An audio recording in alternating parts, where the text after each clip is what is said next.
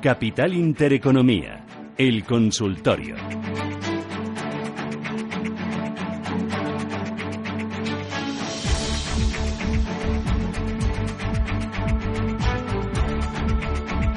Consultorio de Bolsa Española 915331851. Hoy con Miguel Méndez de Big Deal Capital y con ustedes también se pueden poner en contacto con nosotros a través del WhatsApp. Nos pueden mandar mensajes de texto o mensajes de audio 609-224-716. Eh, Miguel, eh, dentro del mercado español, ¿algún valor para pescar?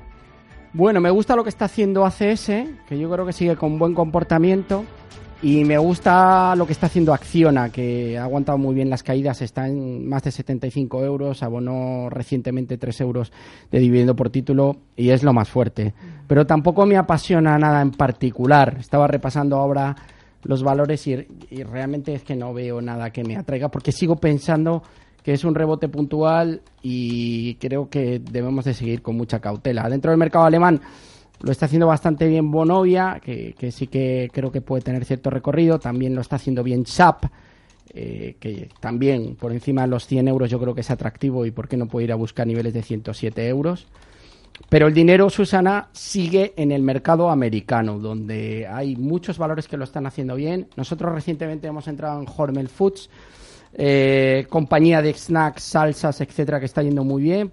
Creo que puede ir a niveles de 46, 47 dólares.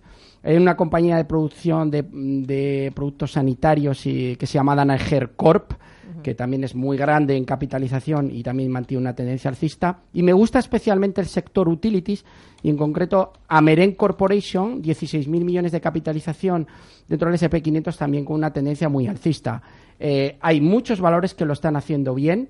Eh, lo está haciendo muy bien Adobe, que continúa en máximos, Adobe System. Sigue muy bien nuestras Intuitive Surgical en niveles máximos el viernes. Hay otra compañía del sector healthcare, BA Systems. Todas les estoy hablando de compañías de más de 15.000 millones de capitalización. O incluso la propia VeriSign, que también está con una tendencia muy alcista. Pero hay muchos y muy variados. Eh, el dinero, de momento, sigue en renta variable americana. Por sectores, sigue haciéndolo muy bien el software y sigue haciéndolo muy bien el sector tabaco. Estaba repasando ahora todos los sectores que, de Estados Unidos y a la cabeza está Drug eh, Healthcare, eh, en concreto compañías relacionadas con, con, todo el sector medicamentos, etcétera, siguen, siguen a la cabeza dentro de Wall Street en la performance en el último mes. Pero de momento cautela, cautela en mercado español. Este rebote era posible por la sobreventa de algunos valores, sobre todo el sector financiero. Hemos visto rebotar ligeramente a los bancos, pero yo seguiría con cautela y no, no descuidaría las posiciones de cobertura con ETFs o con incluso con derivados. Eh, a ver, me empiezan a escribir eh, correos electrónicos al 6, eh, no, mensajes de texto, 609-224-716. Me dice, buenos días, tengo comprada Siemens Gamesa 1277 y quería preguntarle al analista soportes y resistencias porque pensaba entrar y comprar más. Eh, caso de no recomendar la compra, le agradecería que me diera algún otro valor para comprar ya. Invierto a corto y muy corto plazo. Bueno, eh, el caso de Siemens es que después de la rebaja de calificación que vimos la semana pasada, creo que fue JP Morgan, la atizaron de lo lindo con una caída de un 7% en un día y ese downgrade eh, implica que puede seguir débil durante unos cuantos días el valor. Por lo tanto, cuando tenemos una upgrade, normalmente hay un estiramiento del movimiento, sobre todo en valores americanos. Cuando tenemos un downgrade, el enfermo, eh, yo lo comparo cuando uno tiene cuando uno tiene gripe, que durante unos días no está bien. Pues en el caso de Siemens Gamesa, después del downgrade de JP Morgan, la verdad que está en zona de soporte, 11,30, 11,40 es una zona de soporte importante que ha testeado durante tres ocasiones en este ejercicio y muy probablemente eh, pudiera servir de soporte, pero si me tuviera que mojar diría que va a continuar bajando y que probablemente veremos una extensión del movimiento hasta 10.80. Por lo tanto, si tiene posiciones ya en 12.67, no promedia aún porque todavía no hemos visto un movimiento para hacer ese promedio. ¿Cuándo haría una incorporación al título? Cuando superase de nuevo niveles de 12 euros, en cuyo caso podríamos ir a buscar niveles de 13.20 de nuevo. Pero ahora va a estar unos días débil el timing es bajista, la noticia fundamental del downgrade no le da valor añadido y implica que las posiciones bajistas pueden continuar hasta niveles de 11, incluso yo le diría 10.80, 10.90. Por lo tanto, de momento no compre más Siemens Gamesa. Mm, eh, vamos ahora con eh, 915331851. Eh, oye, eh, háblame solo del IBEX. Eh, ¿Cuál es el próximo soporte? ¿Cuál es la próxima resistencia? ¿Tú en el corto plazo cómo lo ves? Bueno, yo reitero, eh, eh, sigo pensando que no es momento de entrar y es un rebote de gato muerto. Todos los máximos son descendentes. Nivel de soporte importante ahora mismo. Yo diría que la zona de los 9.200 es la zona clave. De momento ahí hemos rebotado con una dilatación hasta 9.120 aproximadamente, pero bueno, es una dilatación típica, pero el soporte importante son 9.200. ¿Creo que se va a volver a testear? Sí. Eh, ¿Todos los máximos que tenemos durante el último año son descendentes? Sí. Eh, ¿Podemos llegar a testear niveles cercanos a 9.500? Sí. ¿Tomaría posiciones largas? No. Y sigo pensando que es un movimiento de rebote puntual por el alto grado de sobreventa. No creo que la confianza en el gobierno sigue siendo muy débil desde el punto de vista de los inversores institucionales internacionales, que ven desde fuera un gobierno en posición de debilidad parlamentaria. Y yo creo que ven inseguridad jurídica también a, eh, a muchos niveles. Es decir, no, no, no se transmite confianza y yo creo que esto es un movimiento rebote puntual para especuladores, pero que vamos a seguir viendo debilidad. Me encantaría decir lo contrario, porque sé que hay muchos, eh, mucha gente, incluso clientes, que tienen carteras en renta variable española y están colgados arriba, pero es que no lo veo. O sea, creo que es movimiento puntual y vamos a continuar. En breves jornadas veremos de nuevo 9.200. Muy bien. Eh, otro oyente dice, buenos días. Quería preguntar al analista su opinión sobre comprar DIE y Telefónica pensando en el largo plazo, ya que están en mínimos históricos. Gracias, Víctor. O sea, el criterio que tenemos es que están en mínimos Claro. históricos. Y pensando en el largo plazo, pues comprar ahora. ¿Y por qué en el largo plazo Ah, no tenemos sé. que subir? Ay, eh, Día está debilísimo. Podemos ver, está a 1.94 y lo podemos ver a 1. Lo podemos ver a 1. Es que, de verdad, es mi lucha constante. ¿Por qué no entramos en valores que tienen tendencia alcista? He dicho dos. He dicho antes, he hablado de Acción y ACS. Lo están haciendo bien. Eh, vámonos a títulos que tengan fuerza. Día, yo es que creo que va a continuar con debilidad. Aquí la única cuestión, Susana, es que llegue eh, la oferta del máximo accionista ruso y haya de nuevo volatilidad y subidas en la compañía, pero porque estén mínimos históricos eh, no, no es un criterio para invertir. A mí no me gusta, yo no me arriesgo y pienso que no hay que estar en día. Telefónica, más de lo mismo. Es que sé que está muy abajo, pero es que cuando estaba a 7,60 hace un mes aproximadamente, también podríamos decir que estaba cerca de los mínimos. Y esta, la tenemos un euro más abajo. Además, vamos a fijarnos, con el rebote del IBEX, Telefónica no ha subido. La subida del IBEX viene capitaneada por otros valores y otros sectores, en este caso el financiero. Por lo tanto, si con el IBEX remontando y con Wall Street en máximos, Telefónica no es capaz ni de romper de nuevo niveles de 7, es que hay una debilidad de fondo palpable. Por lo tanto, lo más probable es que vaya a buscar niveles de 6,50 y lo mejor es no comprar en estos precios por muy baratos que nos parezcan. Solamente si fuera capaz de romper los 7, estamos a 30 céntimos, que representan un 5% aproximadamente, un 4% de distancia del precio actual, podríamos optar por una entrada buscando niveles de 7,40, 7,50 para un trade. Pero ahora mismo yo no entraría en un valor débil que no es capaz de remontar con un IBEX remontando y con Wall Street en máximos. Ujú. Eh, otro de los oyentes dice, ¿qué le parecería comprar en Amadeus? Bueno, Amadeus, la verdad es que lo ha estado haciendo muy bien durante todo. Ha sido una de las estrellas, yo creo, del mes de agosto. A mí me sigue gustando. Y, y aquí tenemos un criterio. Nos podrá gustar, podremos pensar que tiene resistencia en 80, que la tiene, pero el valor está en tendencia alcista. Por lo tanto, prefiero que elijan Amadeus a Telefónica, porque sus probabi- probabilidades de acierto en el trade son mucho mayores, mínimos ascendentes, fuerza, el valor tiene mucha mejor, muchas mejores perspectivas por parte del especulador o del inversor, porque la tendencia es alcista, y es más probable que Amadeus se vaya a 84 euros, ahora estamos en 78,80, soporte 75,90 aproximadamente, que Telefónica se vaya a los 8. Por lo tanto, le voy a decir que sí Amadeus con stop en 75,90. Exactamente esos son eh, 2,80 euros aproximadamente, que representa en torno a un 4%, no llega a un 3,7 aproximadamente del precio actual. Sí, Amadeus. Sí, Amadeus, vale. Eh, vamos a hacer paradita. 915 33 18 51. Espero sus llamadas en directo. Espero también sus mensajes de audio, que me gusta escucharlos al WhatsApp 609 224 716. Seguimos con Miguel Méndez, Big Deal Capital, en este espacio de consultas. Y ojo, porque vendrá de Gusa Metales Preciosos a hablarnos de la inversión en oro. Y vendrá también Ana Llorens de Fan Society, Futuro a Fondo, para hablarnos de la industria, de los fondos de inversión y de los planes de pensiones y repasar la actualidad de la última semana 915331851. Miguel, si me pongo en contacto contigo, ¿cómo lo hago? Bueno, pues eh, aquellos que tengan las carteras abandonadas en las entidades, que es que me llama un montón de gente y estamos teniendo, Susana, un gran apoyo, sobre todo en la zona de Valencia, Murcia, etcétera. 91 172 93 68, voy a decir en móvil 607 85 21 24 607 85 2124, que nos llamen, le voy a atender personalmente. Hay un equipo vigilando sus carteras y dejen las entidades donde no vigilan su dinero. Muy bien, eh, volvemos. Boletín y otra vez aquí estamos, a los mandos.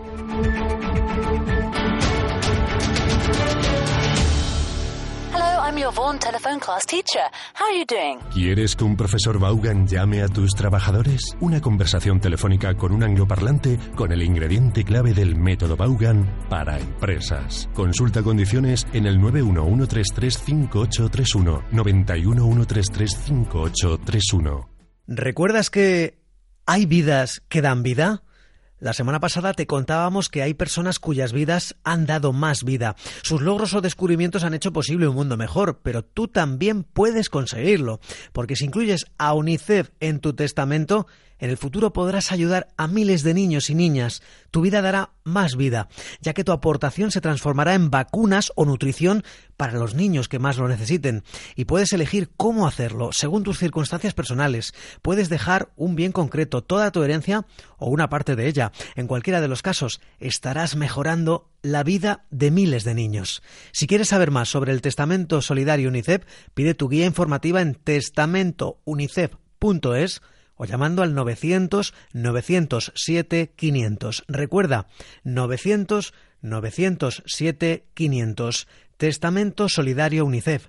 Vidas que dan vida. No pierda nunca una oportunidad de trading con la nueva app de CMC Markets. Más de 330 CFDs sobre divisas en mercados desarrollados y emergentes. Horquillas y garantías competitivas. Pruebe nuestras nuevas aplicaciones para dispositivos móviles para operar en el mercado más líquido del mundo. Descargue la aplicación de CMC desde su App Store o Google Play. CMC Markets, expertos en CFDs y CFDs Forex. El 78% de las cuentas de inversores minoristas pierden dinero en la comercialización con CFDs con este proveedor. Debe considerar si comprende el funcionamiento de los CFDs y si puede permitirse asumir un riesgo elevado de perder su dinero. Laboratorios Eterlic lanza su innovadora línea de cosmética natural y ecológica que incluye crema facial antiarrugas, loción corporal, crema de manos y bálsamo labial. Una nueva línea cosmética fruto de varios años de investigación y testada por profesionales sanitarios con extraordinarios resultados. Producto 100% español. Pídala en su farmacia o en etherlic.com. Ofrecer más de 12.000 mercados significa proporcionar miles de oportunidades de inversión diferentes. Esta es una de las razones por las que muchos clientes eligen los CFD para operar en bolsa. IG, 10 años ofreciendo CFD en España. Los CFD son un producto difícil de entender. La CNMV considera que no es adecuado para inversores minoristas debido a su complejidad y riesgo. Se trata de un producto apalancado cuyas pérdidas pueden exceder el depósito. Conoce las diferentes formas de vida de la economía. Descubre las especies más agresivas, los paisajes más sorprendentes. Escucha Radio Intereconomía. Te mostramos la economía en estado puro.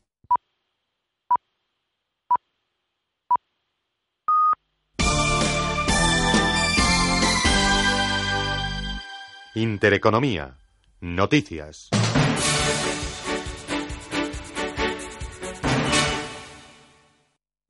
Son las 10 de la mañana, las 9 en Canarias. Muy buenos días. Comenzamos con una última hora porque la justicia belga ha decidido finalmente rechazar la orden europea de entrega contra el rapero mallorquín Josep Miquel Arenas, más conocido como Baltonic.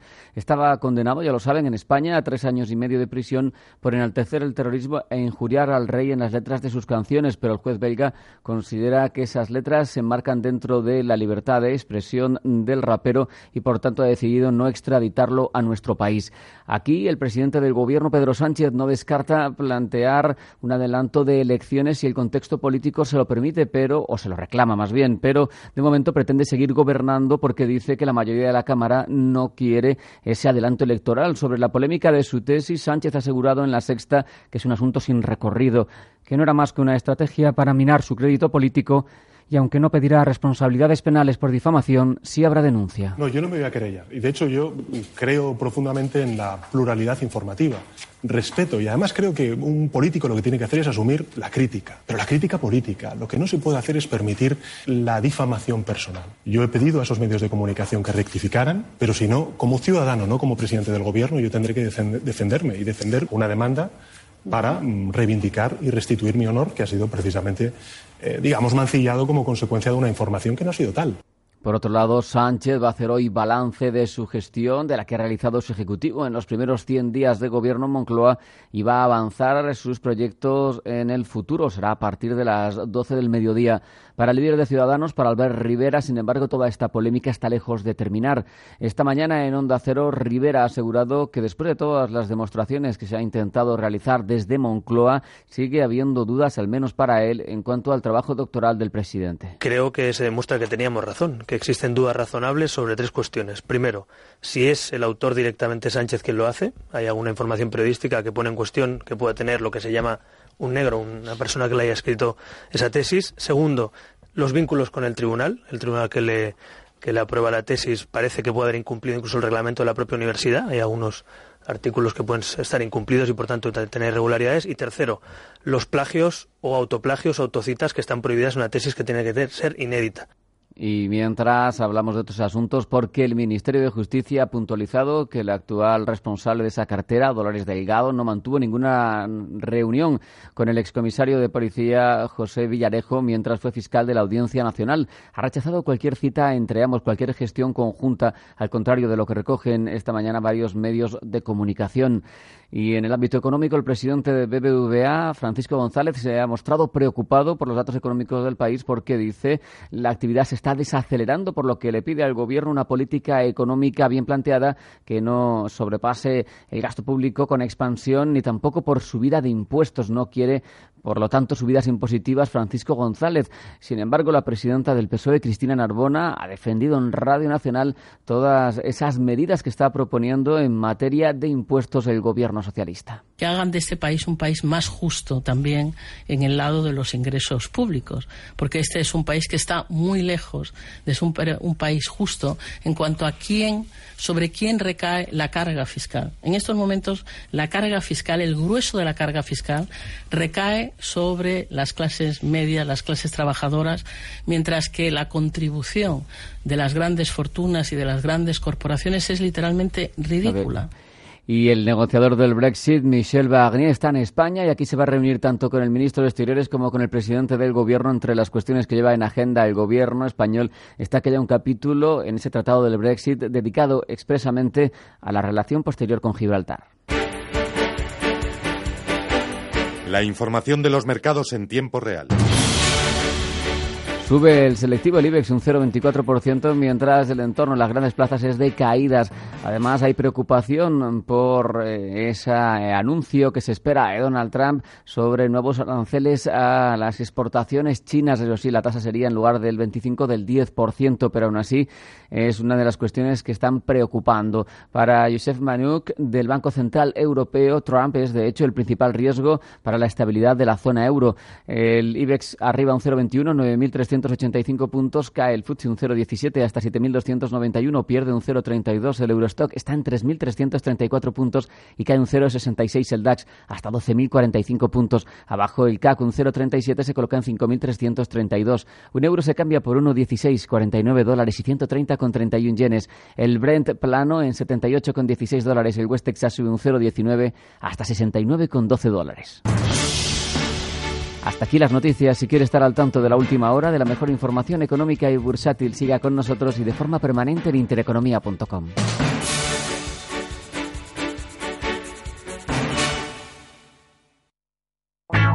Conecta con nosotros, ahora por WhatsApp. Radio Intereconomía lanza su servicio de alertas económicas mediante WhatsApp. Envía las palabras Radio Intereconomía al 609 2247 16 y recibe gratis en tu móvil la última hora de la mejor información económica y bursátil. Radio Intereconomía, más expertos que nunca.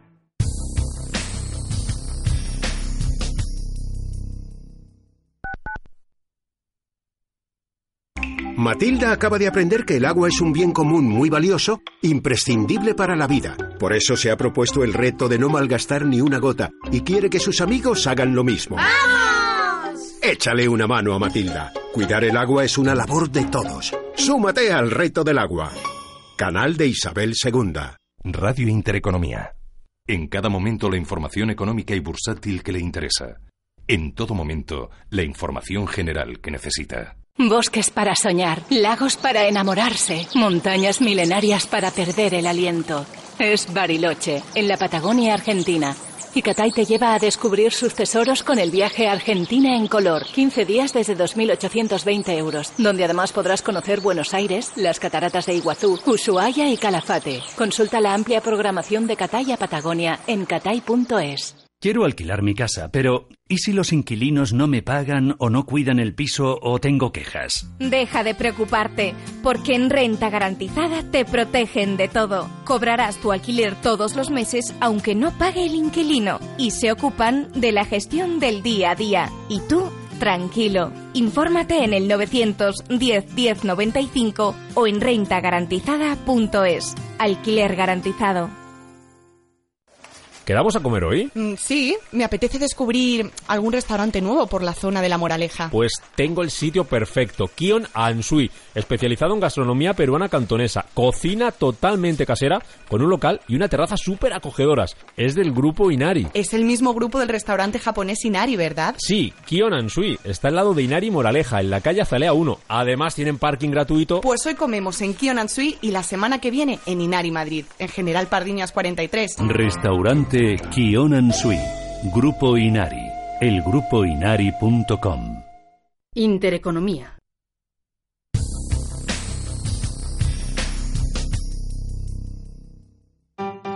Cuando una empresa líder en alimentación une sabor y bienestar, hace algo único.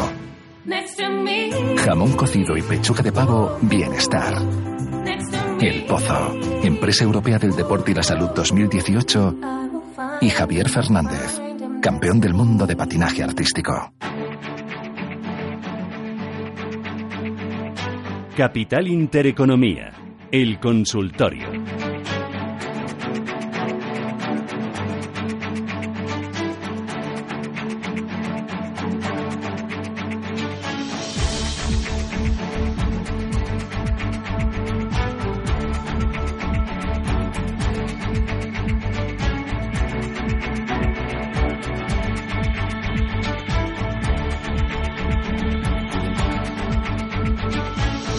Con las consultas 915331851, WhatsApp, mensajes de audio, mensajes de texto, eh, 609-224-716. Eh, a ver, mm, eh, Miguel, eh, me interesa el mercado americano. ¿Me da algunos valores? ¿Es mejor comprar valores o comprar índices dentro de la bolsa americana?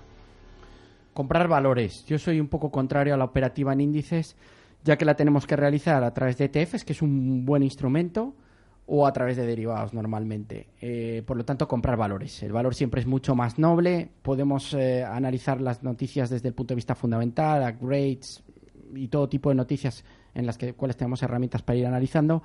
Y el valor siempre tiene una mayor nobleza y es más altamente predecible que una cesta o un índice. Por lo tanto, yo soy un poco contrario a la operativa en índices, salvo cuando tenemos que hacer eh, coberturas de, de, carteras o cuando el mercado gira a la baja de forma brusca. Pero normalmente en valores hay unas mayores posibilidades de rentabilidad y de acierto que en la operativa en índices. Por lo tanto, yo me decantaría por valores. Dentro de que el mercado americano ahora está alcista, en el momento que se gire, se quede plano o entremos en tendencia lateral, en rangos laterales, siempre hay valores que lo van a estar haciendo bien. Lo que sí que podemos tener es una estructura de valores mm, tranquila de buy and hold, de comprar y mantener. Ahí podemos tener algunas utilities como American Waters, American Corp, eh, o Hormel Foods, por ejemplo, y otros valores directamente más de trading. Ahora mismo estamos comprados en Cisco, que yo creo que está en 47 dólares y creo que puede ir a niveles de 50 dólares. Estábamos comprados en NetApp, eh, estamos comprados en una compañía que lo está haciendo muy bien, que es Best Buy. Eh, seguimos con Ross Stores en cartera, que está en 96 dólares, gigante del sector retail, yo creo que va a ir a 104, 105. Seguimos comprados dentro de Big Deal Capital en CSX Corp, eh, una de las empresas de ferrocarriles de Estados Unidos más grandes dentro del mercado en 73 dólares y medio. Sigo apostando por Facebook a pesar de su debilidad. Yo sigo pensando que este precio es bueno para entrar. Eh, sigue haciéndolo muy bien, aunque en esta no estamos. Adby Micro Devices, de quien se dice que tiene un chip que puede incluso rivalizar con el de Nvidia. La capitalización se ha doblado en los dos últimos meses. Me sigue gustando Susana Bale Resorts, ya sabes, esa empresa de resorts de lujo de esquí invernales en Estados Unidos y Canadá, 294 dólares. Nosotros estamos posicionados en 290. Sigo pensando que va a romper el mágico número de los 300 y va a ir a 305. Y ya para acabar, nos sigue dando dinero TJX, TJX Companies. Comprados estamos en 96 y ahora mismo en 108,76 la cotización. Muy bien. Eh, seguimos con los oyentes. Eh, me escribe al WhatsApp 609-224-716. Eh, Manuel me pregunta por el precio del petróleo. Que ¿Cómo lo ves? ¿Tú sigues el petróleo habitualmente? Sí, sí, sí, Oye, ¿también la onza de oro? Sí, sí, también. Vale, vale. ¿Y eso cómo lo ves? Bueno, la verdad que la onza de oro, yo me esperaba mucho más este año, Susana. ¿Por qué? Porque la onza de oro normalmente sube en situaciones en las que hay incertidumbre o hay inflación. Eh, evidentemente, incertidumbre en Estados Unidos cero eh, y inflación este año. La verdad que las tensiones eh, de inflación parecían prever que el precio del oro podía dispararse. Estamos en niveles de 1.200, muy errático, de momento sin timing. yo creo que de momento no hay que estar. 1195 puede continuar con ese rango lateral o incluso bajando algo. Solamente si rompiese el oro 1.300 dólares hay que comprar de forma agresiva porque creo que podría ir a buscar 1.400, incluso 1.500 dólares por onza. Uh de momento no hay incertidumbre, por lo tanto creo que hay que estar fuera. En el caso del crudo, yo sigo pensando que vamos a ir a buscar niveles de 74, 75 dólares donde tenemos la resistencia, el caso del West Texas.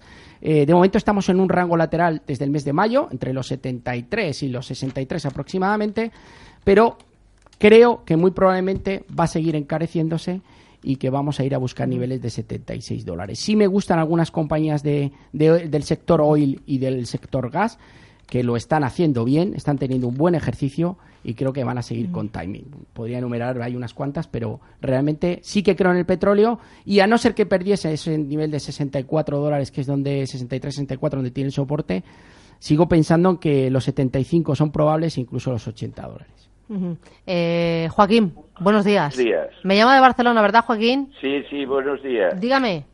Mire, pregunto por Newtech, a ver si ve momento para entrar. Eh, Newtech. Newtech. Eh, ¿Cotiza en el mercado americano? Sí, sí, sí, sí, es una muy buena compañía que la tengo y quisiera incrementar, pero el viernes bajó un poco a ver si es momento para entrar. Muy bien, pues eh, le ayudamos, gracias. Para, ampliar, vaya. Vale, eh, eh, usted me ha dicho que compró hace poco, ¿no?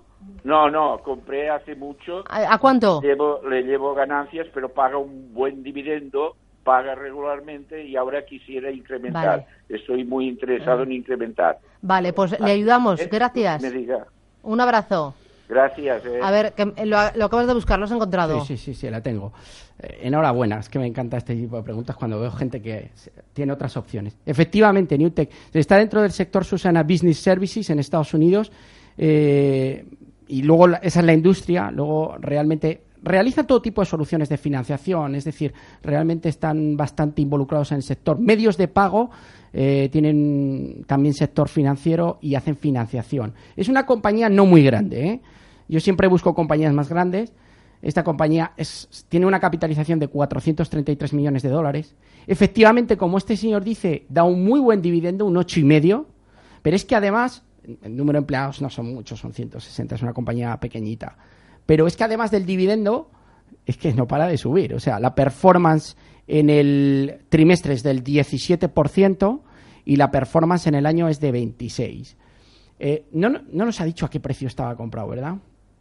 Yo creo que no. Uy, no. Eh, yo creo que lo ha mencionado, pero hacía mucho y que le iba muy bien. Sí, le iba muy bien.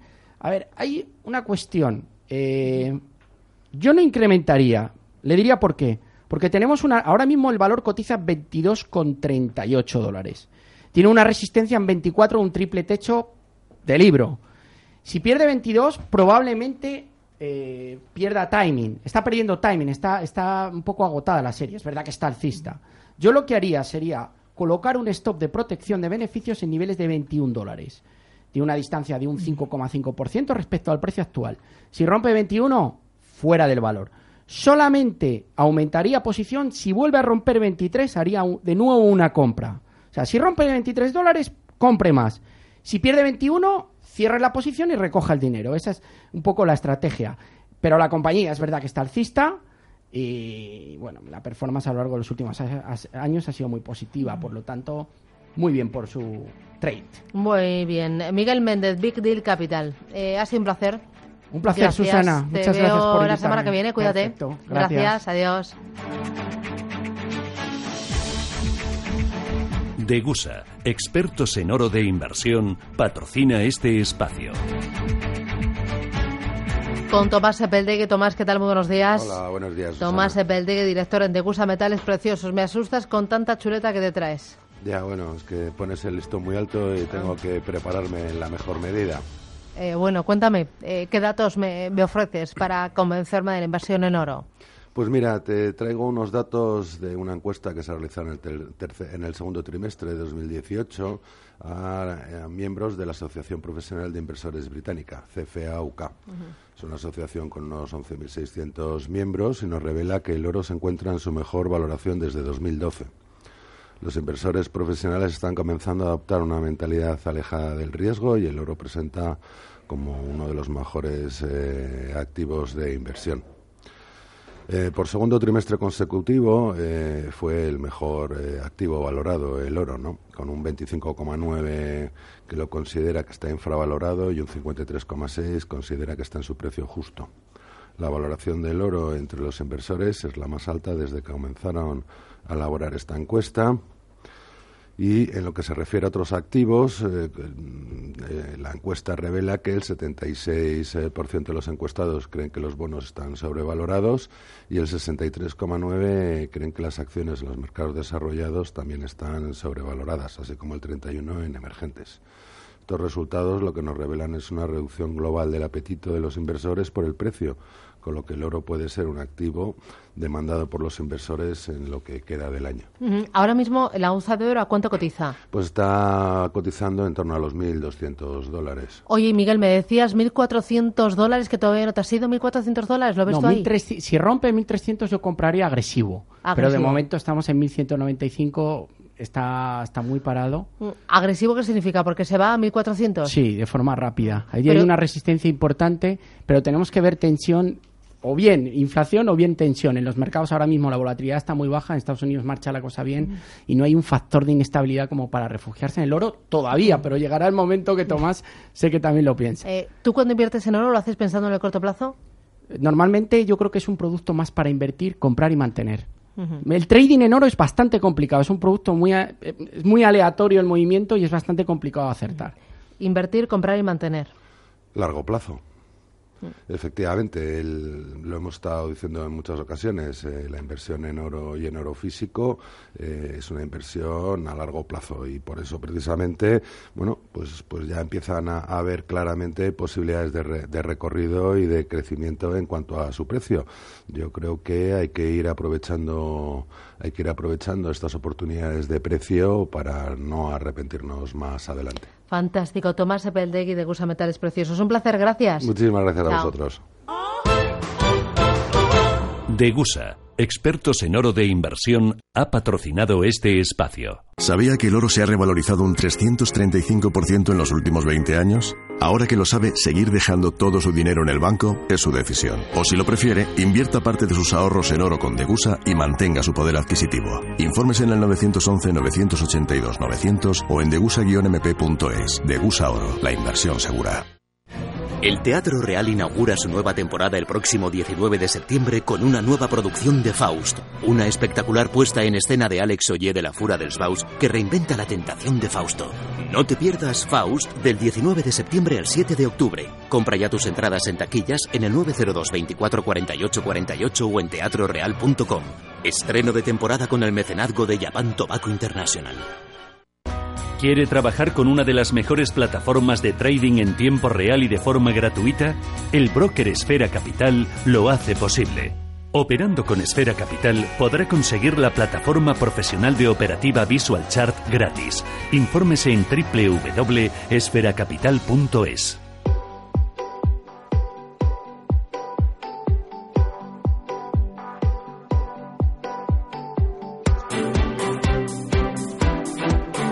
El Foro de la Inversión.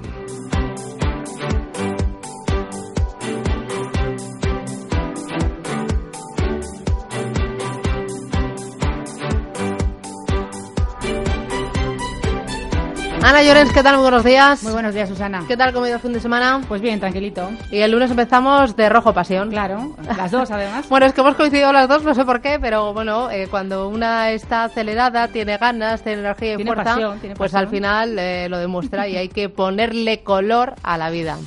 Eh, oye, eh, vamos a repasar contigo las últimas noticias eh, de la industria, de la gestión de activos, de la industria de los fondos de inversión, de los planes de pensiones. Y publicabais la semana pasada eh, unas declaraciones de Hilary López. Decía que el sector español de la gestión de activos puede seguir creciendo a tasas de dos dígitos. Primero, para ponernos en contexto, ¿quién es ella? Dos dígitos, ¿cuánto está creciendo ahora y por qué estas perspectivas? Claro, eh, Hilary López, que es eh, responsable de distribución eh, entre intermediarios para Europa de eh, Bank of New York Mellon Investment, la verdad es que mm, por la entrevista que, que le hicimos la semana pasada, y que publicamos la semana pasada en Fan Society, estaba muy optimista respecto a- al crecimiento que va a tener la, la industria de gestión de activos, los fondos de inversión en, en España, después de años en los que hemos visto también como las gestoras internacionales, entre las que se encuentra Melon, eh, han crecido mm, eh, de forma eh, impresionante. Han registrado crecimientos de dos dígitos, que es a, los que, a lo que se refiere Hillary, y ella eh, pues nos decía que mm, la expectativa, el escenario de subida de tipos es muy a, es a largo plazo y, por lo tanto esto va a contribuir a que se siga creciendo en España a esas tasas de dos dígitos que, que- que son las que hemos visto en los últimos en los últimos años. Además también decía nos decía Hillary que MiFID II, ¿no? La, normativa europea de la que tanto hablamos, eh, eh, tanto hemos destripado, no sé si la hemos llegado a comprender del todo, pero hablamos mucho de ella. ¿eh? pues decía que iba a contribuir precisamente a esto por esa obligación que van a tener los bancos, ¿no? El canal minorista para vender fondos de inversión y productos financieros, eh, de, de ofrecer una oferta más amplia, una oferta de terceros entre las que están las gestoras internacionales. Las gestoras internacionales tienen mucho negocio en España, cada vez van a tener más. Y es eh, precisamente uno de los titulares que nos dejaba eh, Hilary en esta, en esta entrevista también nos hablaba de, de la, de la- de, mm, bueno, pues del, carácter conservador que tenemos los españoles a la hora de invertir, a la hora de ahorrar. Dice que hay mucha diferencia entre eh, el ahorrador eh, inversor español y el del norte de Europa, que es mucho más conservador, pero aún así, con todo, eh, se nos está eh, obligando las- la- el entorno a buscar estrategias alternativas, productos alternativos, retorno absoluto, y dice que por ahí van a ir los tiros en los próximos, en los próximos meses, en los próximos años, por las tendencias, las megatendencias, los fondos de megatendencias, que eh, también hablamos mucho eh, de, de ellos, fondos de tecnología, fondos de inteligencia artificial, em, eh, longevidad, temas que son tendencias mundiales y que cada vez hay más productos especializados en esto. Y bueno, pues nos decía que por ahí va a ir también, también los tiros. Pero crecimiento de dos dígitos es muy optimista. Es muy optimista, pero es lo que han tenido las gestoras internacionales en los, en los últimos años. Han crecido una barbaridad, han ganado cuota de, de mercado eh, de forma constante desde, desde el año 2012 y bueno, pues se muestran optimistas porque también han volcado muchos recursos para estar presentes en España las gestoras internacionales y las está yendo bastante, bastante bien. también habéis hablado de pensiones por un índice que ha publicado Natexis. Dice que España escala dos puestos en el índice mundial de pensiones 2018.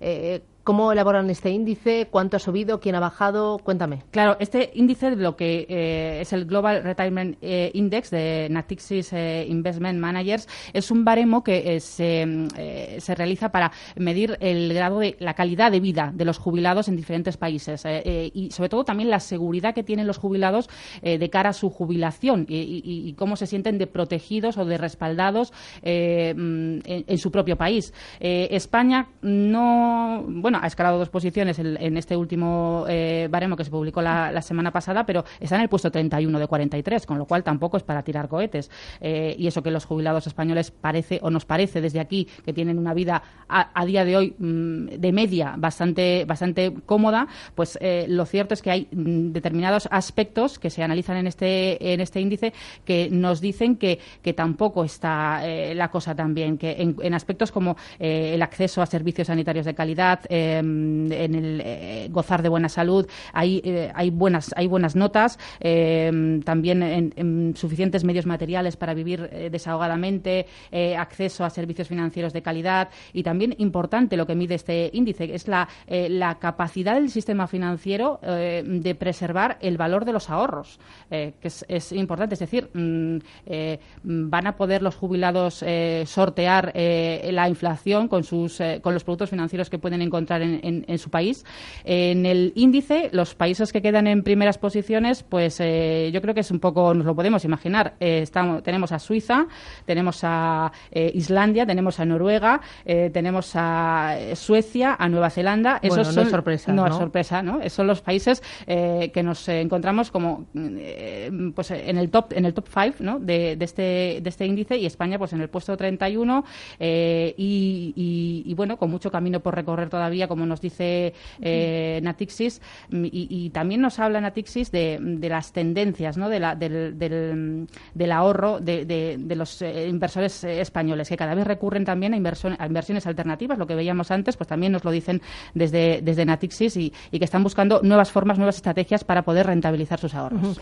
también habéis recogido parte de la memoria anual de la Comisión Nacional del Mercado de Valores, pone la mirada a los bancos, dicen que son el objeto del mayor número de reclamaciones, pero claro, es que ahí es donde tenemos los españoles la mayor parte de nuestro ahorro, es lógico. Esto, es lógico, porque si el 85% de las reclamaciones eh, proviene de los bancos es porque los bancos en España canalizan la mayor parte de, nuestro de nuestro eh, ahorro. Eh, son, pues no podríamos decir, hablamos de monopolio, pero bueno, realmente es lo que es, ¿no? Tenemos a los inversores quejándose sobre todo y reclamando en el año dos, en el año pasado, en 2017, eh, principalmente por cómo se les vende, cómo se les eh, comercializan los productos financieros eh, y, tanto antes como después, ¿no? después de contratarlos. Esas son las mayores quejas. el mayor número de quejas viene, de ahí, de cómo nos venden el producto y, de, y después de, cómo, de cómo nos lo gestionan después, después de contratarlo.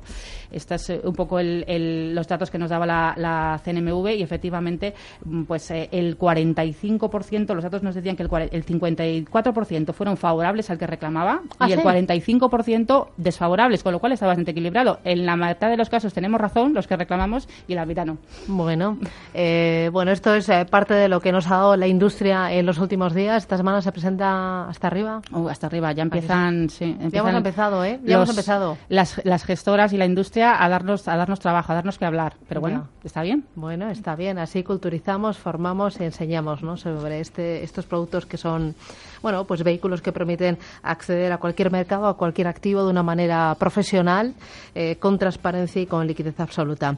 Ana Llorens, Fan Society, Futuro a Fondo, un placer. Hablamos la semana que viene. Hasta la semana que viene. Gracias. Rubén Gil, eh, tenemos Foro Marketing. Sí, vamos a enseguida a hablar de, cómo, la cómo la tecnología está afectando, influyendo en la educación, porque la empresa que nos visita hoy eh, se dedica, el director de marketing de la empresa que nos visita hoy se dedica precisamente a eso, a que a ver cómo están ah, cambiando el modelo educativo con la con la tecnología y antes nuestra lección de hoy. Una ama de casa que se hizo millonaria con una cosita tan simple como la plastilina y unas sandalias, unos zuecos. ¿Con Prestelina? Dice que además no hizo marketing muy caro, no se gastó mucho dinero en marketing, así que Mm. vamos a ver cómo lo hizo. Mm, oye, pues estoy pensando que yo a lo mejor... Que, ¿Cómo se llama esto que, que meten los niños en la nevera, que lo moldean como... slime. El slime, El slime. ¿no? Que era como nuestro Blandy Blue, ¿no? Cuando éramos pequeñas. Con el, slime podríamos montar algo así. Podemos preguntarlo. ¿El tuyo utiliza el slime Sí, este o no? pero a mí se me da muy es un poco guarrada, Es ¿eh? un poco guarrada. Sí, sí. Prefiero que no lo Sí. use. Oye, la mía lo mete en la nevera. ¿Sí? ¿Y Sí, qué pues no efectos sé. tiene eso? Pues no tengo ni idea, pues que eh, a los pocos días cuando se lo olvida a terminar la basura. Congelado, claro. Bueno, pues no sé. Pero, Ahora nos no cuentan sé. a ver Oye, cómo se pero hace se esto. entretienen. Pues nada, ponemos los slime en otro sitio. Donde sea. Hacemos pendientes, por Diez- ejemplo. se me 10 ocurre. millones de, 10 millones de euros tiene la culpa. Bueno, Vamos bueno. a ver. Bueno, Foro Marketing, a la vuelta aquí en Capital Intereconomía.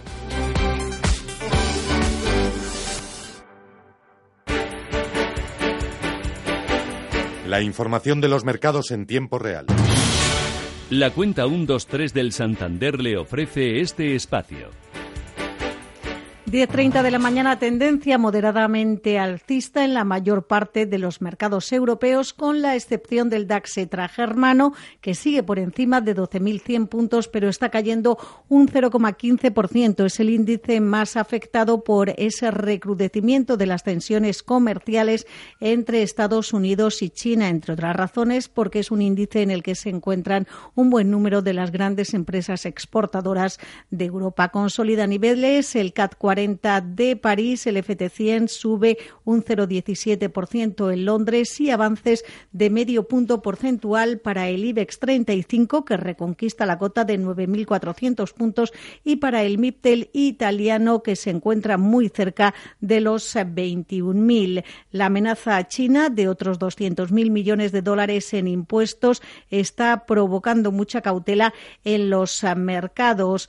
Además, hoy vamos a conocer datos de IPC de la eurozona que podría confirmar un rebote del 2% en agosto. Según los expertos, hasta que no se clarifique un poco la situación, será difícil encontrar tendencia en el mercado. Escuchamos a Jacobo Blanquer, consejero delegado de Tresis Gestión. Lo, más probable es que acaben llegando a un acuerdo, pero en el corto plazo, desde luego, eh, bueno, yo creo que hay un tema, como siempre con los políticos, hay que tener cuidado. Eh, eh, estos señores tienen elecciones en noviembre en Estados Unidos, entonces yo creo que, que Trump lo que quiere es llegar a, esas elecciones diciendo, "Mm, ¿veis cómo he defendido a- el producto americano y América lo primero y etcétera? Entonces, pues probablemente hasta ese momento tengo una negociación más fuerte. Entonces, pues, pues podemos seguir con, con volatilidad en los mercados. ¿eh? Y vamos a fijarnos también en lo que está sucediendo en el secundario de la deuda, la prima de riesgo en nuestro país con poquísimos cambios, en 105 puntos básicos, rentabilidad del bono a 10 muy cerca del 1,5%. Y nos fijamos en lo que está haciendo los principales valores en el IBEX 35 cuando hemos conocido también que Abu Dhabi quiere sacar al menos el 25% de CEPSA bolsa en España. Es la segunda petrolera de nuestro país y ha anunciado su intención de volver a cotizar esta compañía que está en manos del Fondo Estatal del Emirato de Abu Dhabi. Y miramos ahora sí lo que sucede en el selectivo. Por dentro, lo mejor lo tenemos en Mediaset, que avanza un 2,41%. También CIE Automotive está subiendo prácticamente dos puntos porcentuales. Es una de las eh, protagonistas eh, del día. Ha lanzado una oferta de compra para mm, la adquisición eh, del negocio de diseño y producción de techos para automóviles del grupo norteamericano Inteva. Esta transacción de materializarse supondría una, un precio de 650 millones de euros. La noticia de momento es bien valorada en el mercado y los títulos de CIE suben un 1,81. También está subiendo Merlin Properties un 1,86 eh, justo en el día en el que también es noticia porque Merlin, Santander y BBVA han vendido el 50% de Testa Inmobiliaria a Blackstone por 321 millones de euros. El precio supone valorar los fondos propios en 1.895 1,5 millones de euros. Noticia que favorece mm, a Merlin en bolsa, mientras eh, que Santander y BBVA están moviéndose con subidas. BBVA sube, BBVA y Santander, ambos lo mismo, están subiendo algo más de un punto porcentual. Y entre las caídas destacamos a Inditex, eh, que subía con fuerza tras la presentación de los resultados la semana pasada. Hoy está cayendo un punto porcentual. También Grifols, una de las compañías afectadas por el dólar estadounidense, pierde un 0,87 y en Europa, dentro del Eurostox, lo mejor para la compañía, la entidad italiana Intesa San Paolo, que subió un 1,64, Ajol, que caía con mucha fuerza el pasado viernes, rebota, subió un punto porcentual y lo peor lo tenemos en el grupo de lujo Louis Vuitton, que se deja algo más de un punto porcentual. En el mercado de materias eh, primas vuelve a subir el precio del barril de crudo tipo Brent, cotiza en el entorno de 78 dólares y medio. En el mercado de divisas, el cruce euro-dólar es en estos momentos favorable a la moneda común europea, que se cambia a 1,1660 dólares. Y en cuanto a los futuros estadounidenses, los vemos absolutamente planos. Volvemos a las 11.30 de la mañana con más noticias de mercados en tiempo real. Hasta entonces. Banco Santander ha patrocinado este espacio. Valientes os necesitamos, porque sois los que nos cuidáis, los que nos atendéis, los que siempre estáis ahí. Por eso hemos creado la cuenta 123 profesional para autónomos, con todo el apoyo financiero del Santander y del Popular y atención personal 24 horas. Cuenta 123 profesional del Santander. Gracias, autónomos, por hacer que todo funcione. Laboratorios Eterlic lanza su innovadora línea de cosmética natural y ecológica que incluye crema facial antiarrugas, loción corporal, crema de manos y bálsamo labial. Una nueva línea cosmética fruto de varios años de investigación y testada por profesionales sanitarios con extraordinarios resultados. Producto 100% español. Pídala en su farmacia o en eterlic.com. Los viajes del Inserso ya están en Viajes El Corte Inglés. Si ya estás acreditado para viajar, ven con tus datos personales a cualquiera de nuestras agencias y gestionaremos tu reserva el día que corresponda en tu comunidad autónoma. Además, reservando en Viajes El Corte Inglés, te regalamos un bono descuento de 12 euros para tu próximo viaje. No esperes más. Tu viaje del Inserso con la garantía y confianza de Viajes El Corte Inglés. Te lo has ganado. Valdebebas FinTech District, el nuevo distrito financiero y tecnológico de Madrid. Más de un millón de metros cuadrados disponibles para oficinas y hoteles de última generación en la mejor zona de Madrid y rodeado de espacios verdes. A tan solo tres minutos del aeropuerto y con los mejores accesos al centro de Madrid. Valdebebas FinTech District, negocios e innovación en la mejor zona de Madrid. Más información en valdebebas.es. Carlín, líderes en papelería por precio y por servicio, siempre cerca de ti con más de 500 puntos de venta a tu disposición. Visita nuestra web carlin.es y solicita presupuesto sin compromiso. Que he tardado una hora en aparcar. Que el súper me queda lejos de casa.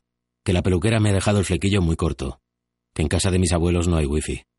Que han cancelado mi serie favorita. Que la pizza ha llegado fría. Estos deberían ser sus problemas. No irse a la cama sin comer, ni que te casen con 12 años, ni huir de tu país. Ayuda a terminar con el hambre, la desigualdad, la pobreza. Somos ayuda. Ayuda en acción.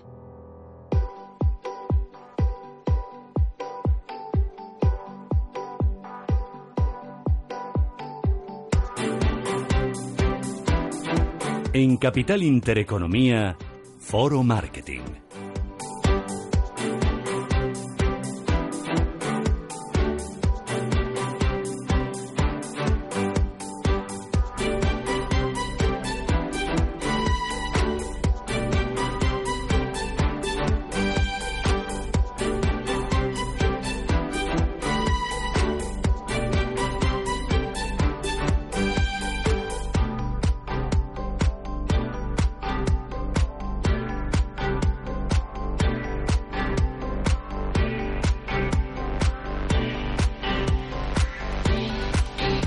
Pues a por nuestro foro marketing, como cada lunes, aprender cositas. Como se lo avanzábamos, vamos a hablar hoy de educación, de tecnología, nos lo va a contar enseguida Blick Learning. Aprovecho para saludar también a Víctor Conde, director general de la Asociación de Marketing de España. Don Víctor, ¿qué tal? Bienvenido, buenos días. Eh, bien hallado, como siempre, buenos días. Feliz lunes. Empresa también premiada en la, última edición. En la última Premios edición, Nacionales sí, de Marketing. de, de las startup y pymes y obtuvo el segundo el segundo premio. Ahora la conocemos, si, Mm. si te parece. Antes vamos con nuestra lección del día, aprender un poquito sobre esto del marketing. Nos lo cuenta hoy Javier Fuentes Medino, director general del Grupo Redes de Venta Proactiva, profesor de marketing. ¿Qué tal, profesor Fuentes? Buenos Muy días. buenos días, don Rubén, ¿Qué tal? y nuestros oyentes también. ¿Qué Muy bien. De lunes, como siempre hablamos los lunes, pues siempre estoy de lunes, ¿no? ¿Qué vamos a hacer? Ya que hablamos hace unas eh, semanas de la venta de camisetas, se estarán vendiendo camisetas de Ronaldo y en Turín más de la cuenta, ¿no? Con lo de los goles bueno, y esto, si, ¿no? si empujar balones les sirve, yo Ah. me alegro por ellos. Yo, vamos, eh, ya saben nuestros oyentes que yo soy muy madridista,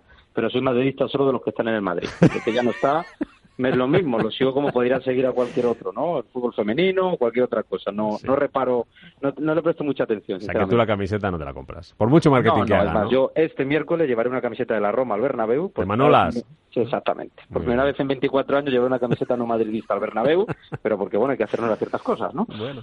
Bueno, no hablamos de camisetas hoy fuentes eh, en nuestra lección, hablamos de, de zuecos, de zapatillas y de plastilina y de muchísimo dinero, ¿verdad? Bueno, esto de las startups, ¿no? Y de, y de esas personas que están en su casa y que una vez cada un millón, ¿no? Consiguen dar con la tecla y eso es importante. No es solo una cuestión de marketing, ¿no? Es una cuestión de modas y es una cuestión de que hay una necesidad por ahí sin cubrir que, que estas personas cubren, ¿no? Eso fue lo que hizo una señora, creo que es, eh, no sé si es eh, sueca, hizo zuecos para sus hijos, los, los, los empezó a, eh, que era zueco, los empezó a decorar con plastilina, las típicas chanclas estas de piscina que se llaman crocs, me parece, pues. Se empezó a decorarlas, eh, empezó como un juego para amigos y tal, y de repente se dio cuenta que aquello funcionaba y que vendió la empresa por 10 millones de euros. Dice además la señora que la clave, tener una buena atención al cliente, que marketing no hizo mucho, pero me decía por aquí nuestro invitado micrófono cerrado que una buena atención al cliente también es marketing, ¿eh? Al final, pues muchas veces lo hemos hablado en otros momentos, ¿no? La, la- tanto la comunicación positiva como la negativa eh, de un cliente sobre una marca se extiende. Es cierto que se extiende mucho más la negativa y sobre todo, quizá en la cultura sueca no tanto, pero en culturas como la nuestra, todo lo malo se, esten- se extiende más, ¿no? Pero el boca a oído funciona.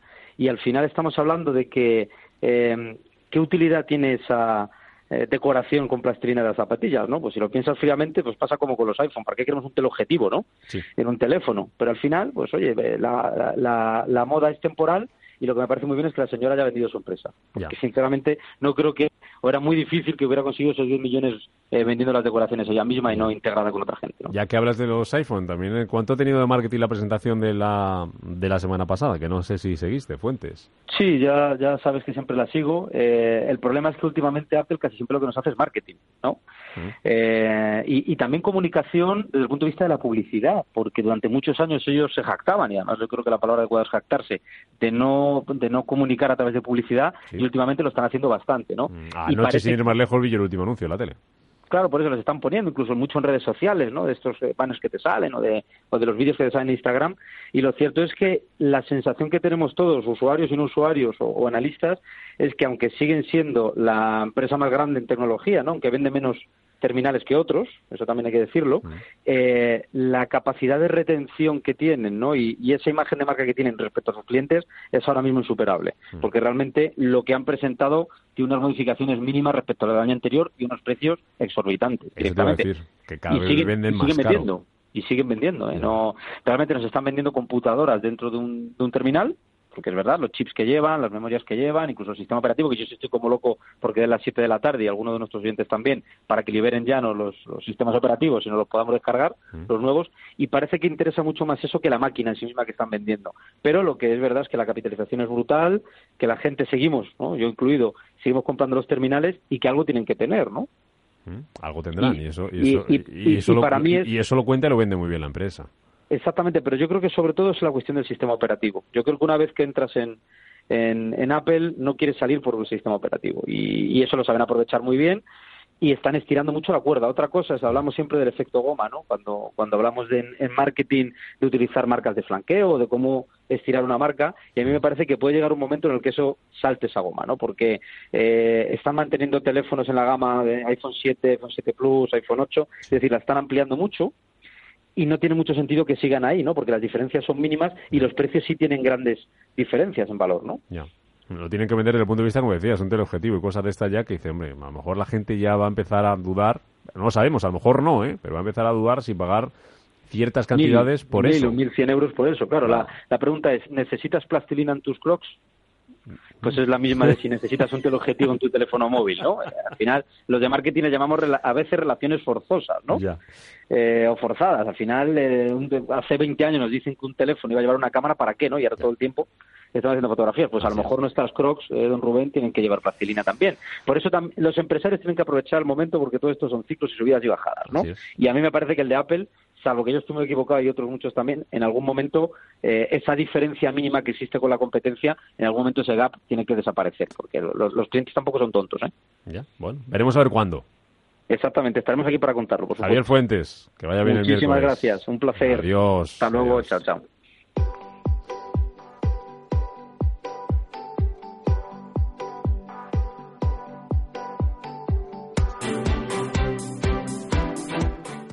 Capital Intereconomía, con Rubén Gil. Y con Víctor Conde, el director general de la Sección de Marketing de España, y con nuestro invitado que pasamos a presentar, que es Javier González Romero, es el director de Marketing y Comunicación de Blink eh, Learning, hablamos de una plataforma educativa. Javier, ¿qué tal? Muy buenos días, bienvenido. Muy buenos días, gracias por la invitación. Como decíamos, eh, premiado en segundo lugar en la categoría Startup y Pymes en los últimos, la última edición de los Premios Nacionales de Marketing. ¿Esto qué supone cuando me dan un premio como, como este, Javier? Pues la verdad que es un orgullo muy grande. Eh, somos una empresa tecnológica y no estamos acostumbrados a recibir reconocimientos en otras áreas como marketing y comunicación y la verdad que el trabajo de la asociación es increíble y presentamos el caso con humildad, sin saber muy bien, más por aprender de la experiencia que por otra cosa, y tuvimos la gran suerte de ser premiados en segundo lugar. ¿Cuál es el caso que, que, presentaste? Pues ¿Qué, te valió a ti para los compañeros darles con el codo de decir, mira, el marketing que, tenemos ahí puesto el premio puesto en el mapa? pues mira, eh, hicimos un, nosotros, eh, como, te, bueno, como tú has comentado, somos una plataforma educativa, estamos presentes en en unos 10.000 colegios, especialmente en España y Latinoamérica, eh, y eh, cada día hablamos mucho con los profesores, ¿no? Por, su problemática, cómo usan la tecnología en el aula y tal. Y vimos que había una cierta desmotivación en la profesión. Entonces esto nos pareció eh, dramático. O sea, que los profesores, que son los que están creando la sociedad del futuro, los que están impulsándola, no se sientan motivados, nos pareció reconocidos en la sociedad, sobre todo reconocidos más que motivados. Me pareció que era un problema muy grande y hablamos con una agencia de comunicación, Domo, le contamos un poco la historia y se creó la campaña con de nombre Real Influencers, que un poco quería jugar con ese término tan tan eh, tan conocido ahora, que es lo del influencers, y un poco poner en valor, en valor la figura del docente como los verdaderos influyentes de, la sociedad. ¿no? Y bueno, lanzamos la campaña, se generó un debate increíble en, en, los medios, en Twitter, eh, tuvimos más de 40 millones de impresiones, eh, trending topic, la gente, bueno, defendiendo a sus influencers, otros defendiendo a los profesores y, conseguimos también el apoyo de muchos influencers de otros ámbitos, con una camiseta que, decía I'm not a real influencer. Y, la verdad que fue un éxito inesperado de la campaña. Y, nada, y fue lo que presentamos y lo que ellos valoraron que era merecedor del premio, así que nada, muy contento. Bueno, pues eh, enhorabuena por ese, por ese reconocimiento. Vosotros, como decíamos, y es lo que vamos a hablar hoy también, aparte que nos contéis, eh, Javier, que nos cuentes tú como director de marketing y comunicación de Billy Learning, lo que hacéis un poquito a nivel de comunicación, de, de marketing, pero por, por, conocer un poquito más lo que hacéis desde la compañía, de esta plataforma educativa, veis un poco el impacto que está teniendo la, la tecnología en la educación, ¿no? Dentro de las, eh, de las aulas. Cuéntanos un poco, explícanos un poco más. Sí, somos una empresa con sede en Madrid, eh, española em, y eh, de tecnología aplicada a la educación. Eso es lo que como nos gusta definirnos. Eh, tenemos un producto que es la plataforma Blink Learning, que es disponible a través de web, de aplicación, etcétera, que lo que hace es que los alumnos, que los colegios o los centros educativos que, que tengan un proyecto digital, esto significa que los alumnos vayan a clase o determinadas asignaturas con una tableta, con un ordenador, accedan a esa plataforma y ven los contenidos educativos. Tenemos acuerdos con más de 80 editoriales eh, las principales del mercado, las más importantes, a través de las cuales los alumnos pueden acceder a los libros a través de nuestra plataforma. Además, los profesores pueden crear su propio contenido, pueden eh, condimentar el contenido de los libros con un contenido específico que quieran eh, que quieran puntualizar y, bueno, esto es un poco básicamente lo que lo que hacemos. Todo esto está cambiando el mundo de la educación. si se aprovecha bien, lo está cambiando para bien. Si se aprovecha mal, eh, ahí está el debate que se ha abierto la cuestión de los, lo último, lo de los móviles. El poder llevar los móviles a clase. Bien utilizados son una, herramienta fantástica. Ahora, mal utilizados en clase. El tema es la dualidad de la herramienta. O sea, quiero decir, una tableta, un móvil o cualquier cosa, un ordenador, tiene un componente de ocio muy importante y un poco lo, como lo hemos conocido siempre, ¿no? Como algo de ocio. ¿Qué pasa? Que en clase también puede funcionar para ser una herramienta súper útil. Es decir, tú en un iPad, en un móvil o en un ordenador puedes acumular tantos libros como quieras, tantos recursos como quieras educativos. Y, o sea, que, el tema, el, reto es intentar que eso, esas herramientas se vean en el aula como una herramienta de educación y no como una herramienta de ocio. Voy a aprovechar, Javier, que tengo un profesor, a Víctor también, que aparte de, su faceta como eh, representante de la asociación, también es profesor en, eh, en universidad. ¿Cómo está ese, ese tema, por lo que tú conoces, un poco más a nivel personal, en, en, tu entorno, sin generalizar que lo que cómo está la universidad en general en relación a la tecnología, pero lo que tú ves, ese uso, ¿qué, qué, se hace? ¿Qué herramientas tenéis? Bueno, yo creo que... Mm, ¿O cómo la has visto evolucionar? Que llevas mucho tiempo en, Hombre, Yo, yo, en los, eh, en los últimos años y desde que empezamos a utilizar lo que en aquel entonces llamábamos un campus virtual, que prácticamente era un repositorio. lo pillo yo. Eh, pues, pues, entonces ahora lo que es verdad es que ese aula virtual lo que es es el, una vía de comunicación y es fundamentalmente la vía de comunicación alumno-profesor. Eh, donde se queda reflejado todo, donde eh, todas las, eh, las actividades, todos los ejercicios que se piden a los alumnos se suben a esa plataforma, el profesor lo corrige en esa plataforma, le hace los comentarios, quiero decir, y con lo cual lo que hay es además un tema de registro absoluto de todo el histórico de un, de, un curso. ¿no? Me lo estás poniendo a huevo a preguntarse, preguntarte si los másteres se queda registrado también. Eh, también. se deberían. se deberían. Sí, sí, sí, Pero de verdad ha entrado la tecnología en la universidad entonces. Sí, yo creo que sí. Lo que pasa que está eh, todavía, mm, decir, hay universidades más punteras, pues esto es como siempre. Hay probablemente instituciones más punteras, instituciones que van más a remolque, pero decididamente eh, no se concibe hoy en día una formación universitaria que no integre absolutamente las tecnologías, las nuevas tecnologías de la información y desde luego todo lo que tiene que ver con eh, la virtualidad del campus, con cursos incluso online, con sesiones no presenciales, con tutorías. Es decir, yo, por ejemplo, eh, hago eh, muchas eh, entrevistas o muchas tutorías a través de videoconferencias. No hace falta, no hace falta reunirse, ¿no? Es importante, Javier, para todo esto que nos cuenta Víctor, la formación del profesor también. Entiendo, ¿no? No sé si es lo más importante. Mm, es clave. O sea, nosotros cada vez que un colegio quiere hacer un proyecto digital, eh, es fundamental que no solo lo decía el director de forma unilateral, sino que haya una comunión entre todos los, integrantes, ¿no? Un profesor eh, con 20 tabletas y que él no sabe utilizar esas tabletas o sacarle partido, las tabletas son más un estorbo que, una herramienta útil. Entonces, em, pero bien utilizadas eh, pueden ser muy potentes, como comentaba Víctor, a nivel de comunicación, a nivel de seguimiento de resultados de los alumnos, a nivel de poder un poco personalizar las tareas de cada alumno con un sistema informático que te permita saber si eh, a Pedro o a Pablo le fallan las matemáticas. Mm. Entonces, todo eso bien utilizado con buena formación puede ser muy potente. Lo contrario no tiene ningún sentido. Mm. Nosotros queremos siempre que lo más importante en la educación es el profesor. Esa es la pieza fundamental igual que hace 100 años se cambió la pizarra de tiza para los alumnos por una libreta, porque resulta que pueden escribir, mm, pues ahora hay un nuevo cambio. Hmm. Y lo que hay que hacer es explicar y sacar el máximo partido posible. ¿Queda mucho por avanzar? Bueno, eh, la verdad que en, la tecnología, como todos hemos entrado en todos los ámbitos de nuestra vida de una forma eh, muy potente y en la educación va un poco más lento. O sea, vemos, por ejemplo, a nivel de comunicación cuando ya la gente ya no escribe lógicamente cartas, ¿no? Por muy románticas que sean, ¿no? La gente envía su mail y punto. En música, eh, todo, la tecnología lo ha cambiado completamente. En la educación va más lento porque es un, sistema muy delicado, muy regulado y que requiere de, bueno, de, más tiempo. ¿Y el director de marketing de una empresa que se dedica a esto, mm, qué es lo que hace? Pues venir a la radio, la verdad. El resto de la semana ya lo tiene libre. Lo hace online.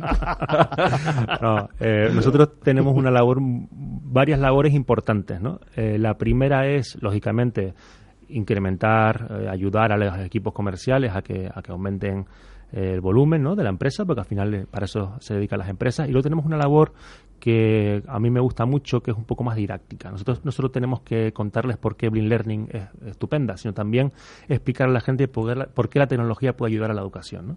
Entonces, eh, esa labor de divulgación la trabajamos mucho. O sea, a nosotros nos interesa que el sector o que los profesores entiendan que la tecnología puede ayudar. Y así conseguimos eso, ya tenemos algo ganado, ¿no? Luego si eligen... ¿Y es fácil o es difícil eh, conseguir eso? Que, que, la gente vea eso, se nosotros, de eso. Es difícil, o sea, bueno, eh, no, no, yo en este momento de cambio y es simplemente un momento en que hay que informarse. Saben que algo hay que hacer. Sí, entonces, eh, por ejemplo, hacemos todos los años un estudio de tecnología en el aula para ver un poco la, una radiografía de cómo los profesores están utilizando la tecnología.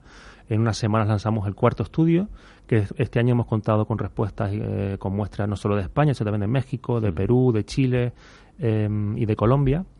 Y, lo que pasa es que hay mucha, eh, bueno, siempre que hay un momento de cambio, incertidumbre, hay, a veces hay un poco como de, miedo, ¿no? A, eso, y también lo entiendo, ¿eh? Primero que me dicen, oye, los niños van a dejar de escribir, oye, van a dejar de dibujar, oye, que, que, van a ser muy individualistas, ¿no? Entonces, yo siempre les comento que, que hay que utilizar bien la tecnología y que, y que al igual que que para el trabajo utilizamos el ordenador, el Internet y tal, en la educación también puede ser una herramienta muy útil, bien utilizada. Simplemente es eso. Javier González Romero, director de Marketing y Comunicación de Blick Learning. Ha sido un placer tenerte por aquí y me parece que hay que poner en valor lo que hacéis, que es muy que es muy importante y hay que aprovechar lo que nosotros no tuvimos en su día, ¿eh? que eh, esto bien aprovechado nos hubiera dado muchas facilidades que lo sigáis poniendo en valor y que sigáis evangelizando. Muchas gracias por invitarme. Don Javier, enhorabuena por ese reconocimiento y el año que viene a por más premios. Vamos a ver, vamos a ver si, si Víctor nos lo da. Gracias. gracias Víctor, eso, esto es la asociación. Víctor manda, Víctor, manda, no tanto como le gustaría, pero... le, toca, le toca a otros compañeros, creo ya. Víctor, a seguir currando. A clase ahora con la tablet bajo el brazo. Muchas hasta el lunes que viene. Gracias, hasta luego.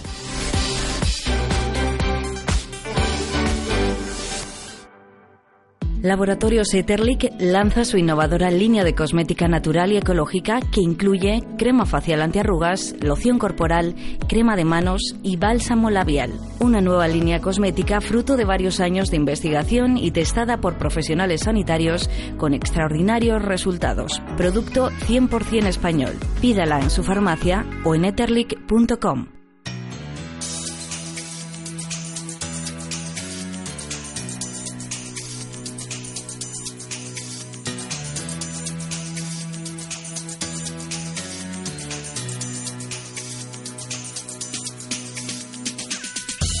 Este otoño tu marca de moda es Unit en Hipercore, una nueva temporada más con las últimas tendencias de tus básicos esenciales que podrás incluir en tu fondo de armario, junto con los zapatos y complementos para toda la familia, para mujer, para hombre y para los más pequeños. Acércate a nuestros centros comerciales, te estamos esperando, porque Unit es más que un buen precio en Hipercore. Cuando una empresa líder en alimentación une sabor y bienestar, hace algo único. Jamón cocido y pechuga de pavo, bienestar. El Pozo, Empresa Europea del Deporte y la Salud 2018. Y Javier Fernández, campeón del mundo de patinaje artístico.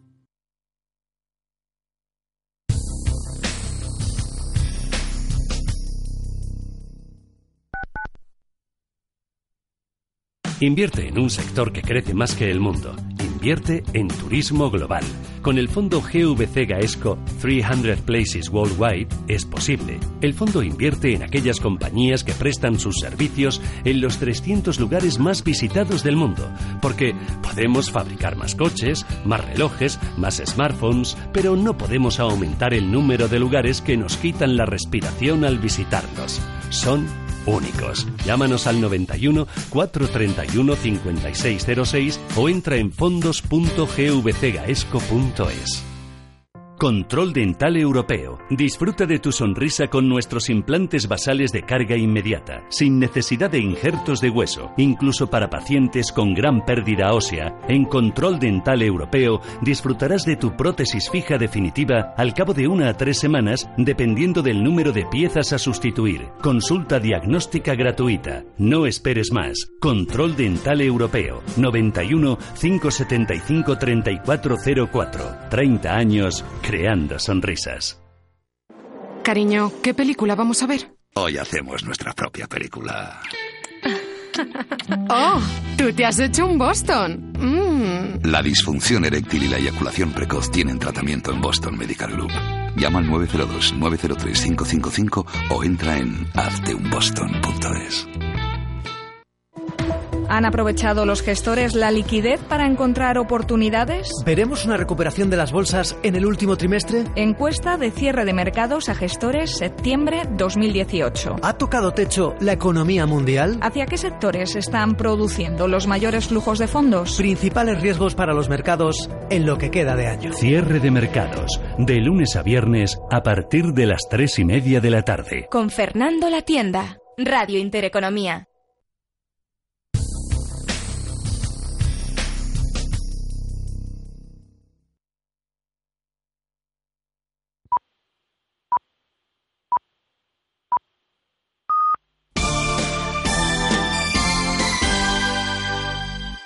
Intereconomía. Noticias.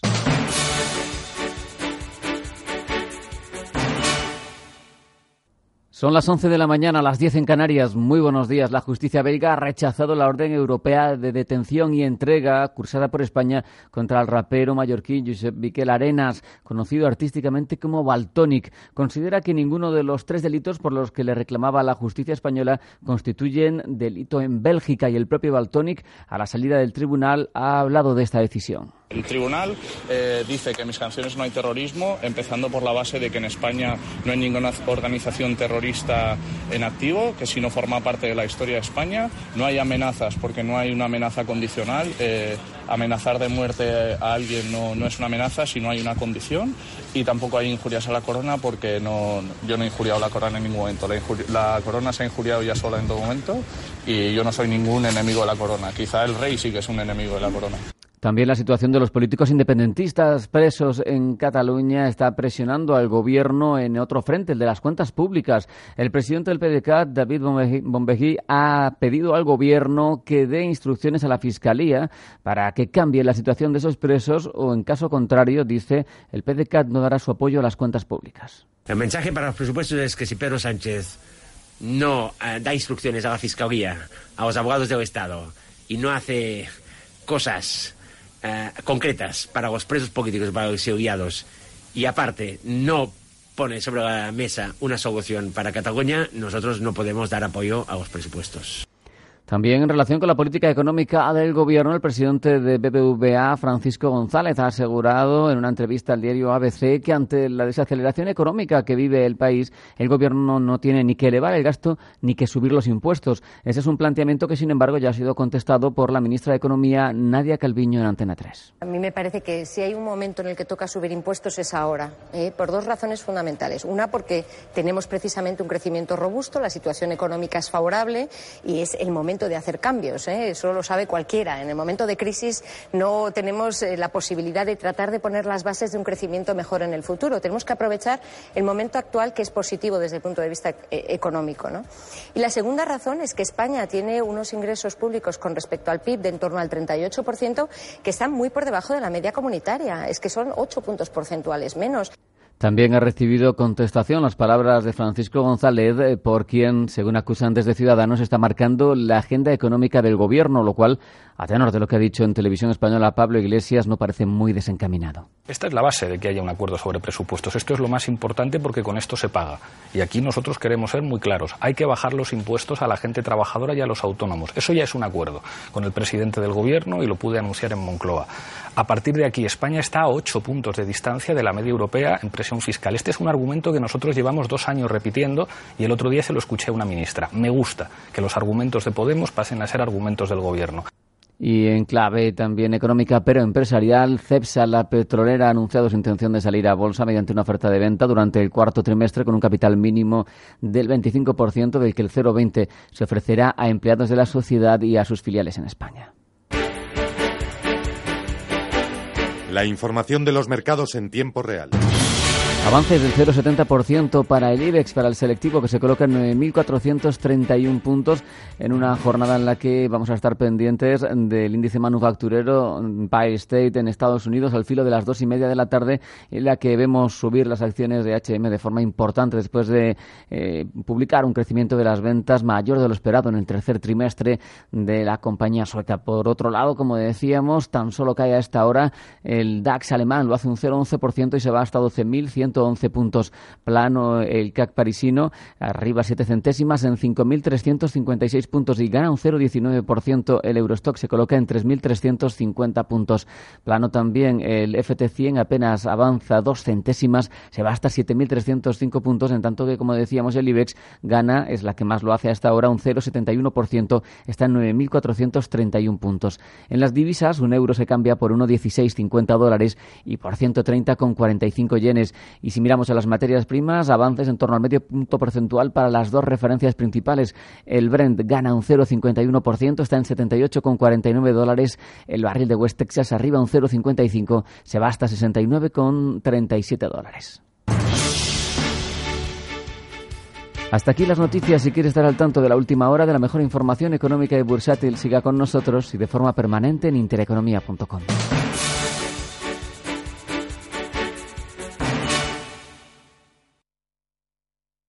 Conoce las diferentes formas de vida de la economía. Descubre las especies más agresivas, los paisajes más sorprendentes. Escucha Capital Intereconomía, Crónica, Finanzas y Valores, Cierre de Mercados y Visión Global.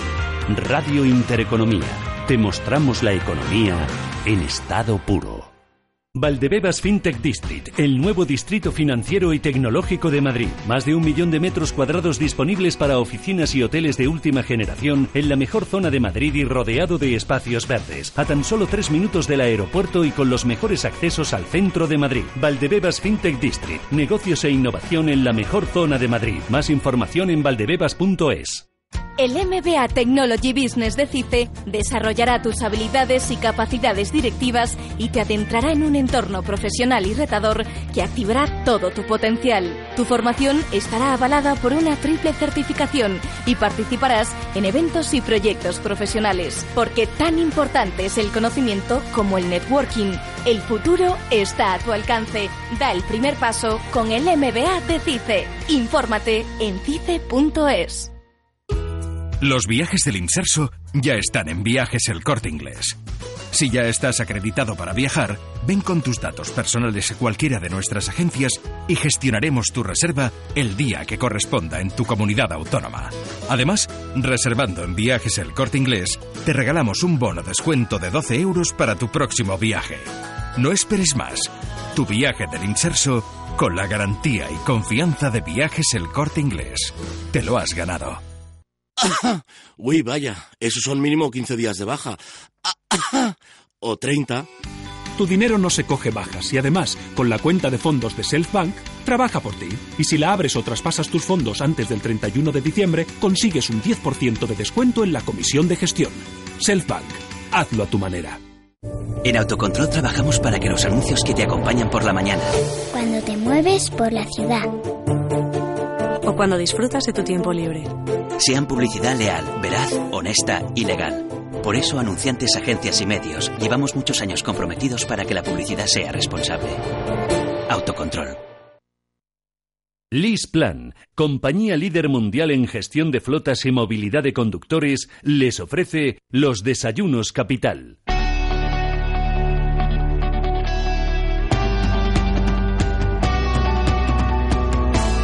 Los desayunos de capital.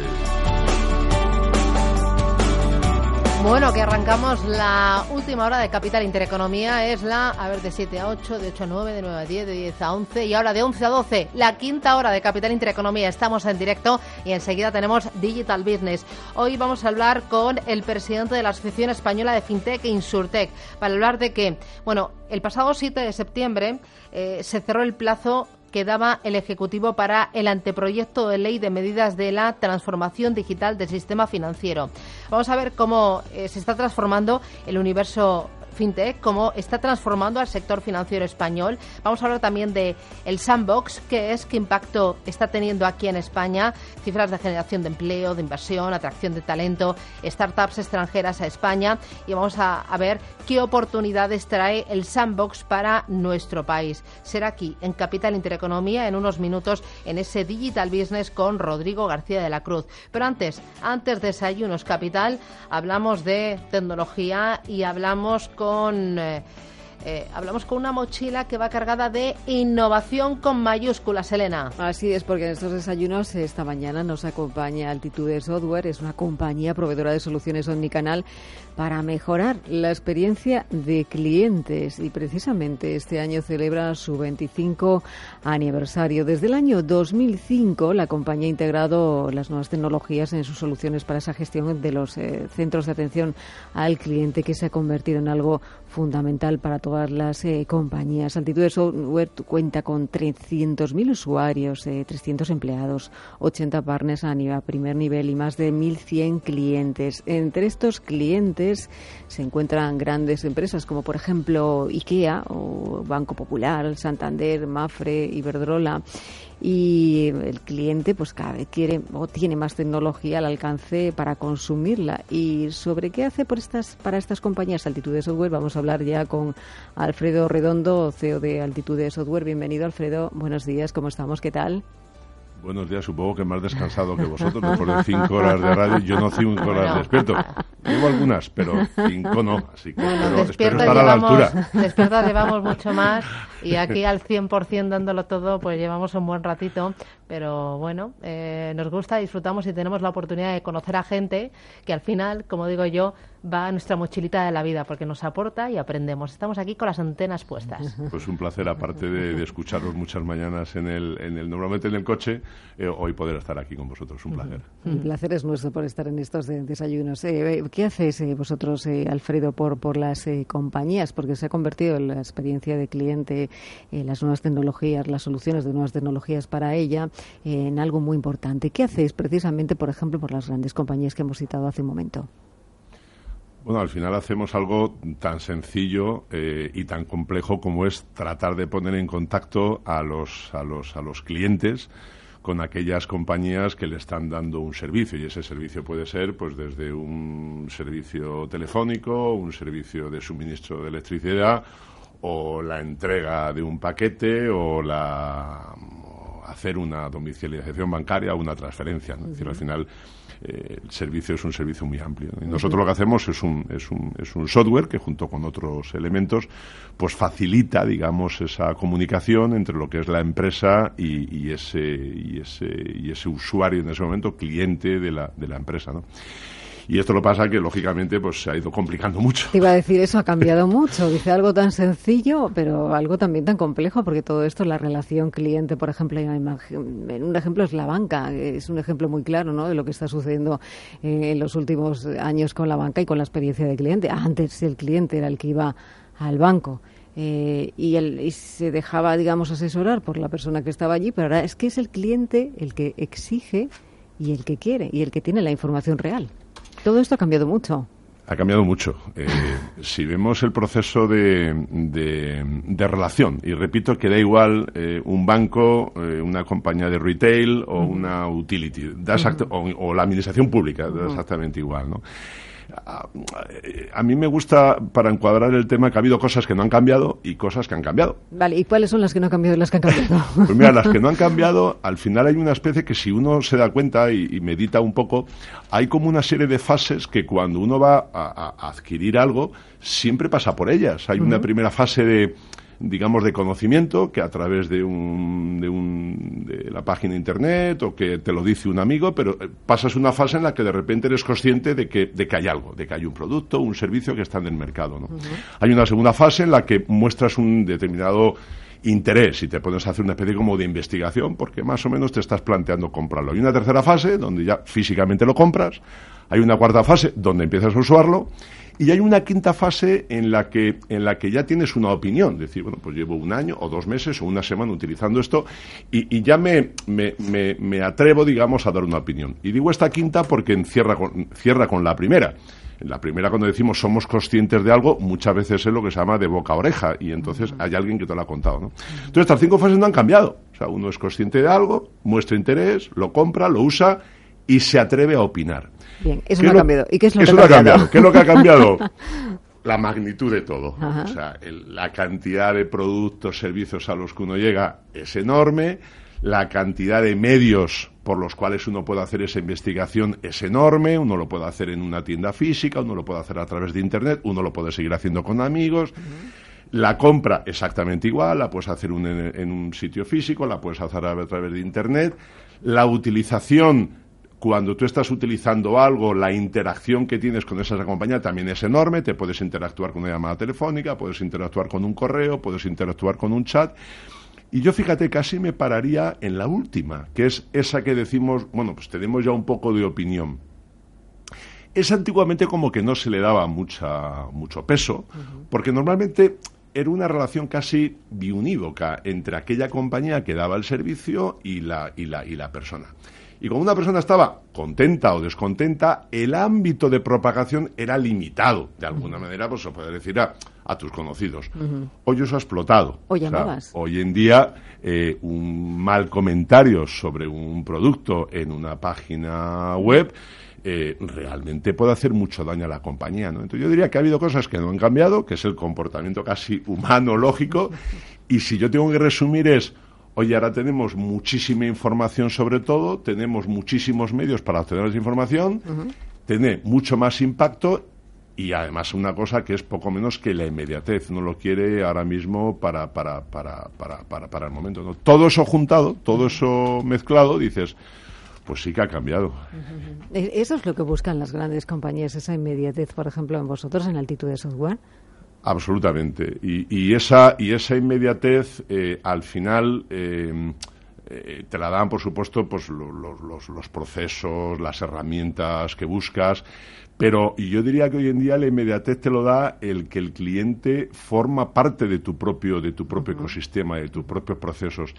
Ya no vale tener procesos para, para contactar con tu cliente eh, si lo pones en marcha ya es tarde. O sea, el cliente está dentro de tu empresa. Miramos, hemos comentado antes, la aplicación bancaria. Uno cuando ve las cosas que hace dice, bueno, yo es que soy un empleado del banco.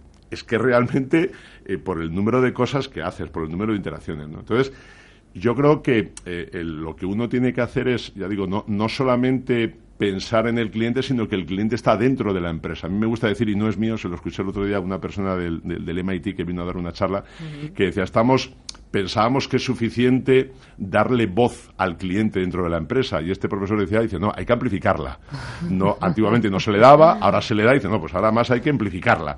Porque si es negativa uno tiende a, a, a apaciguarla, ¿no? Y no, hay que hacer lo contrario. Y para eso, y para mezclar eso y el tiempo real, como te digo, es que el cliente tiene que formar parte de los procesos de la propia, de la propia empresa. Eh, esto sucede en España, pero también sucede en otros países. No sé si estamos eh, a la misma altura, porque vosotros tenéis presencia en Reino Unido, en París, en Estados Unidos, en México, en Portugal, que es donde se originó la compañía. Claro, eh, ¿esto sucede al mismo ritmo en el resto de los países? Exactamente igual. Igual. Exactamente igual. Yo creo que las, las estadísticas te van demostrando no sé si decir la, la democratización y con todo respeto porque seguro que estadísticas hay cosas que nos muestran que sigue habiendo muchas desigualdades en el mundo, ¿no? Pero, pero estas tendencias que, te he dicho, si efectivamente hablamos de países en, desarrollados con un nivel determinado nivel de desarrollo, yo diría que son iguales. Es verdad que, que, por ejemplo, España, en, cuando vemos, por ejemplo, el grado de digitalización de las pequeñas y medianas empresas, es más alto que en algunos países, y esto probablemente sí permite este tipo de, de cosas más orientadas a estar más cercano al cliente, que repito, el, el mundo digital te permite esa cercanía, pues a lo mejor es verdad, pero ya te digo, de las estadísticas que, que, manejamos eh, es un patrón bastante estándar. ¿Y ¿Cómo está siendo la digitalización en un sector como el vuestro y, hacia dónde camina? Porque esto es muy importante. Pues mira, cuando hablamos de, la digitalización y, y, eh, siempre eh, eh, nos, y sobre todo los que tenemos una formación tecnológica, científica, tratamos de ir a los números, porque pensamos que los números lo van a explicar todo. Y antiguamente, ¿verdad?, que los números lo explicaban todo. Pero ahora no, ahora no. Pero ¿sabes lo que pasa? Que es que ahora tienes números de los dos sabores. Entonces tienes. Yo siempre escuchaba a los amigos que tenía abogados cuando estudiaba que decía que un buen abogado tiene que tener la mitad de la librería para defenderte y la mitad de la librería para acusarte. Pues yo creo que esto nos está pasando un poco la tecnología. Y te doy una serie de datos muy rápidos.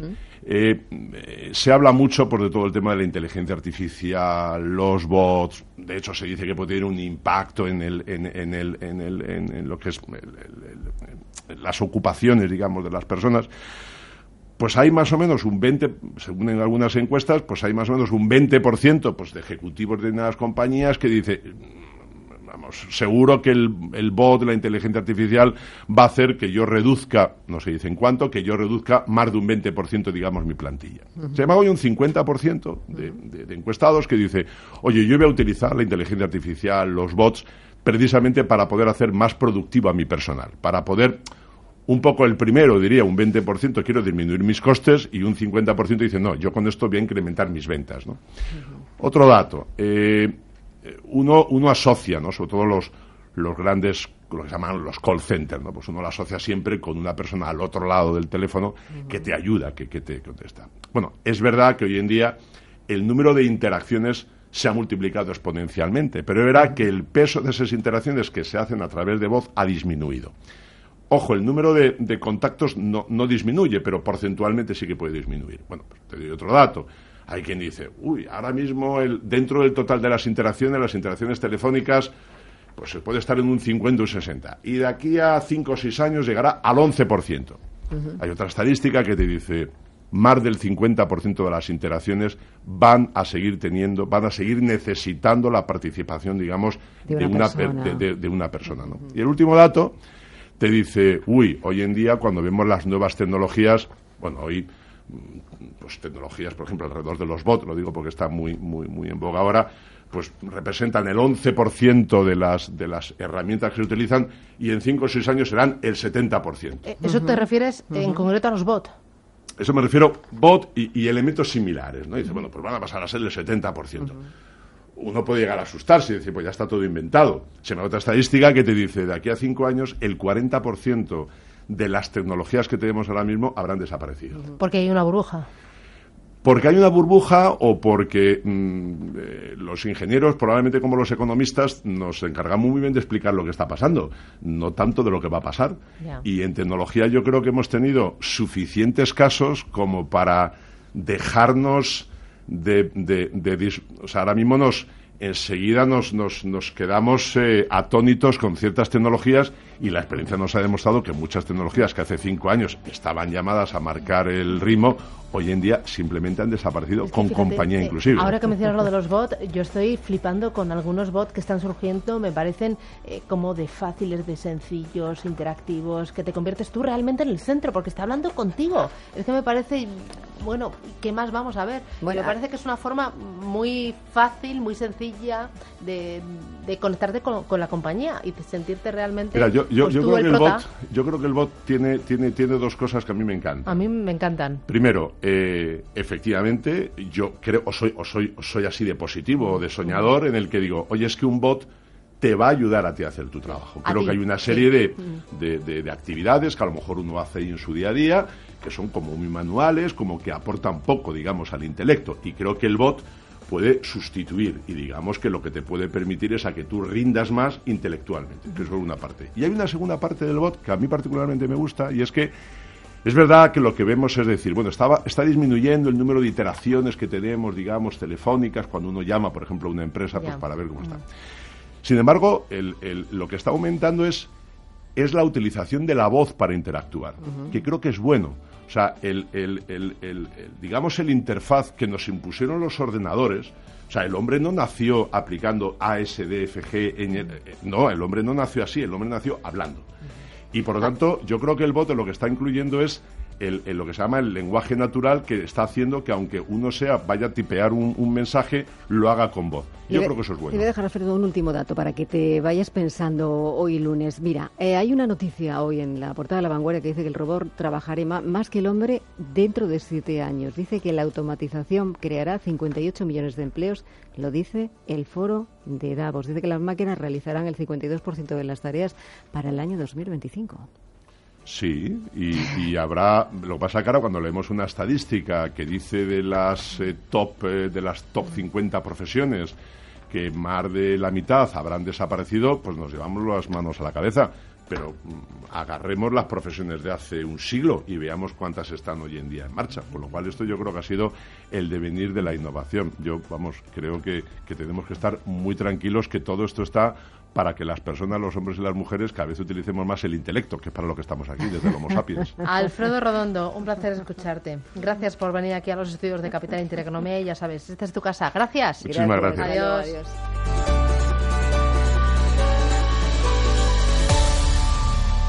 Lisplan, el renting más fácil y cómodo con más de 30 años de experiencia en España, les ha ofrecido los desayunos capital.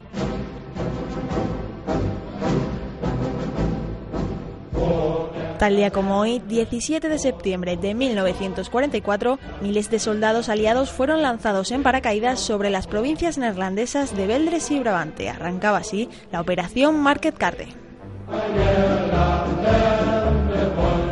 Tras los éxitos de los desembarcos de Normandía y Provenza durante el verano, los aliados deseaban dar un golpe que debilitase a Alemania y precipitase el final de la guerra. Así, se concibió la idea de lanzar una operación para apoderarse de los puentes sobre los ríos Mosa, Wol y Rin.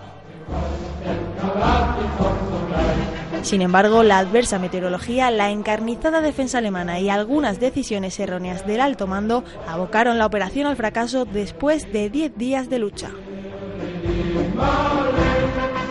Los Países Bajos tendrían que esperar todavía para ser liberados de la ocupación nazi y los aliados tuvieron que replantear su ofensiva sobre Alemania.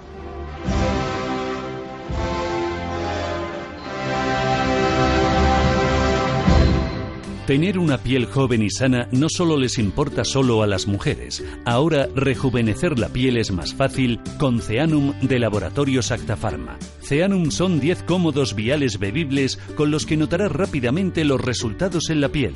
Menos arrugas, piel más elástica y más hidratada en solo 10 días. Ceanum contiene colágeno, elastina y vitamina C para nutrir la piel desde el interior. Recuerde, Ceanum con dermocolágeno y elastina de Laboratorios Actafarma. Pregunte en su farmacia por la promoción Ceanum más Revidox y cuídese por dentro y por fuera. ¿Sabía que el oro se ha revalorizado un 335% en los últimos 20 años? Ahora que lo sabe, seguir dejando todo su dinero en el banco es su decisión. O si lo prefiere, invierta parte de sus ahorros en oro con Degusa y mantenga su poder adquisitivo. Infórmese en el 911-982-900 o en degusa-mp.es. Degusa Oro, la inversión segura.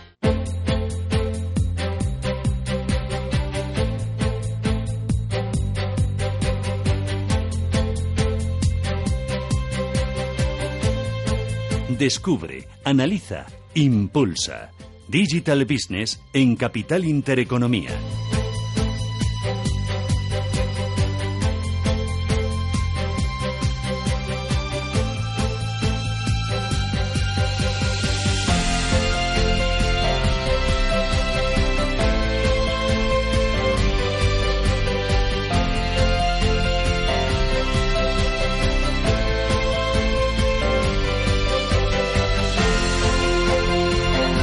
Digital Business aquí en Radio Intereconomía, Capital Intereconomía. Hoy nos acompaña Rodrigo García de la Cruz. Rodrigo, ¿qué tal? Muy buenos días. Hola, muy buenos días. Es presidente de la Asociación Española de FinTech, Insurtech. Eh, eh, enseguida vamos a hablar del Sandbox. El pasado 7 de septiembre eh, se cerró el plazo dado por el Ejecutivo para el anteproyecto de ley de medidas para la transformación digital del sistema financiero.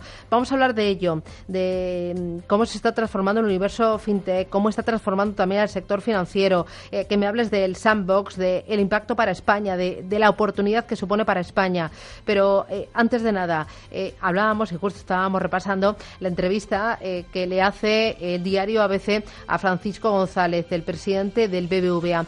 Habla de regulación. Creo que tienes por ahí las declaraciones que han destacado algunos medios y que han resaltado de esa entrevista de Francisco González al diario ABC. ¿Qué dice exactamente Francisco González de la regulación y de las fintech?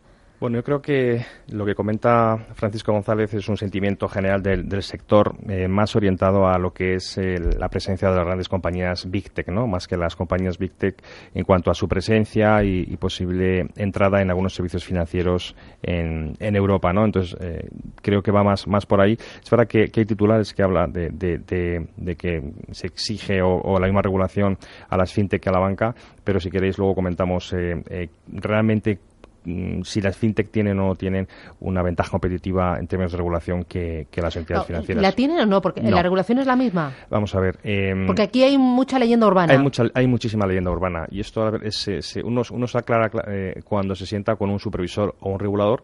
Y lo primero que dice es el sector financiero está regulado, como otros muchos sectores, pero especialmente el sector financiero. Eh, cualquier actividad financiera está bajo, o en gran parte el 99% de las actividades financieras están bajo un parámetro regulatorio, bajo un marco regulatorio, y si tiene que cumplir, si no lo cumples, obviamente tienes un problema. Es como si te vas a conducir un coche sin tener licencia de conducir, ¿no? Entonces, cualquier actividad eh, financiera tiene eh, una, una eh, licencia o un marco regulatorio y hay que cumplirlo, seas fintech, seas banco o sea lo que sea. Otra cosa es que un banco, una entidad financiera, obviamente tenga todos los servicios financieros habidos y por haber, y una compañía fintech solo tenga uno. Es decir, si una fintech se dedica a hacer pagos, pues tendrá que ser entidad de pago o, una de las versiones de las entidades de pago que existen por el Banco de España. Pero no tendrá que tener licencia bancaria, ni tener licencia de mm, crowdfunding, o sea, agencia de valores o sociedad de valores, ¿no? Entonces, cada una de las compañías del sector fintech tendrá que tener ese, ese marco regulatorio y esa supervisión, mm, sea del Banco de España o de la CNMV, en este caso de, nuestro país, puntual, ¿no? Cuando dicen que las compañías fintech se aprovechan de la regulación para ser más ágiles y más eficientes, eh, yo por lo menos las compañías que, están dentro de la asociación, todas tienen eh, una eh, regulación, una licencia eh, por algunos de sus supervisores, cumpliendo absolutamente todos los, criterios, ¿no? Bueno, pues aclarado este punto, vamos a hacer una paradita, flash de mercados, y ya hablamos de Sandbox, qué es, qué aporta, qué trae y qué, le pedís al Ejecutivo de, de Pedro Sánchez. flash de mercados y volvemos aquí en Capital Intereconomía.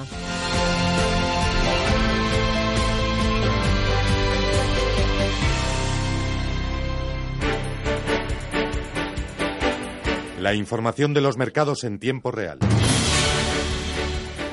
11.30 de la mañana y poco a poco la tendencia va empeorando en las principales bolsas europeas. Únicamente el IBEX 35 y el MIPTEL italiano se mantienen a estas horas en positivo con subidas que rondan el 0,3%. En cualquier caso, el índice español ha perdido en la última hora la cota de los 9.400 puntos y en el resto de Europas caídas entre el 0,4 y el 0,5% en una jornada en la que seguimos muy pendientes de la guerra comercial. Se reactivan las amenazas a China por parte de Estados Unidos de otros 200.000 millones de dólares en aranceles.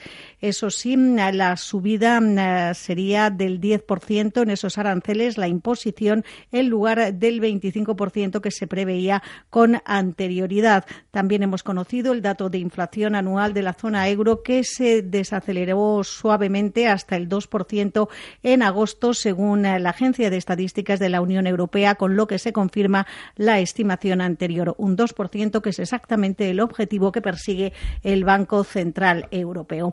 En cualquier caso, dicen los expertos que sigue la inestabilidad y la incertidumbre en el mercado. Antonio Castelo de ebroker.es explicaba esta mañana por qué el volumen de negocio en la bolsa española es tan bajo. La bolsa española eh, eh, tiene un tamaño razonable, pero desde hace ya muchos años la mueven los inversores extranjeros.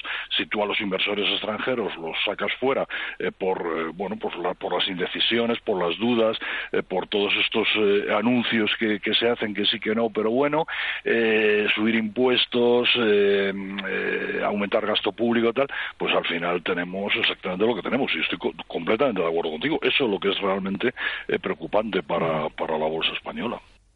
Y en el mercado secundario de la deuda, pocos cambios. La prima de riesgo en España en 105 puntos básicos, la rentabilidad del bono a 10 en el 1,49%. Recuerden que esta semana el Tesoro vuelve a acudir a los mercados en dos ocasiones, mañana martes y el próximo jueves, con activos a corto y largo plazo respectivamente. Nos fijamos en el IBEX 35. Eh, a estas horas lo peor lo tenemos en Grifols, que está cayendo un 1%. Es una de las eh, compañías más expuestas a la evolución del dólar. Y en Inditex, que baja un 1,3%. De esta forma corrige el rally que logró la semana pasada tras la publicación de sus cuentas y en una jornada en la que destaca la subida en bolsa de su rival H&M. Está subiendo en la bolsa de Estocolmo un 13% a falta de 10 días para la publicación de sus resultados. Y es que las ventas sin efecto divisa han crecido un 4% en el último trimestre fiscal, el doble de lo esperado por los analistas. Dentro del IBEX, entre los que suben, destaca CIA Automotive, arriba un 13%. De esta manera está valorando el mercado el anuncio que hacía a primera hora de la mañana de que quiere comprar a la estadounidense Inteva Products su negocio de sistemas de techo. También buen tono, subidas que rondan el 1,5% para Celnex y técnicas reunidas. Si nos fijamos en el Eurostox 50, hoy lo peor para el grupo de lujo Louis Vuitton, que se deja un 1,5%, mientras que Intesa San Paolo está liderando los avances con una subida del 1,3%. En el mercado de materias primas, tendencia alcista para el barril de crudo Brent, también para el West Texas. En cualquier caso, el petróleo de referencia en Europa, el Brent del Mar del Norte, está cotizando en 78 dólares con 60 centavos. En los mercados de divisas gana terreno el euro, que se negocia a 1,1650 dólares. Y en cuanto a los futuros estadounidenses, que hace una hora estaban planos, ahora registran caídas del 0,15%. Es todo. Volvemos con la actualidad del mercado cuando sean las 12.30 del mediodía. Hasta entonces.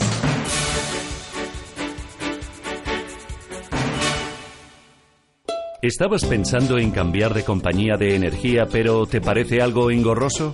Cámbiate a Aldro. Te damos un servicio personalizado y nos encargamos de todas las gestiones de forma rápida y sin molestias para ti. Además, Aldro Energía y Grupo Intereconomía ofrecen a todos los oyentes de este programa un 20% de descuento en sus tarifas de luz y gas. Llámanos al 91 193 1600 y empieza a ahorrar ya. Aldro Valientes os necesitamos, porque sois los que nos cuidáis, los que nos atendéis, los que siempre estáis ahí. Por eso hemos creado la cuenta 123 profesional para autónomos, con todo el apoyo financiero del Santander y del Popular y atención personal 24 horas. Cuenta 123 profesional del Santander. Gracias, autónomos, por hacer que todo funcione.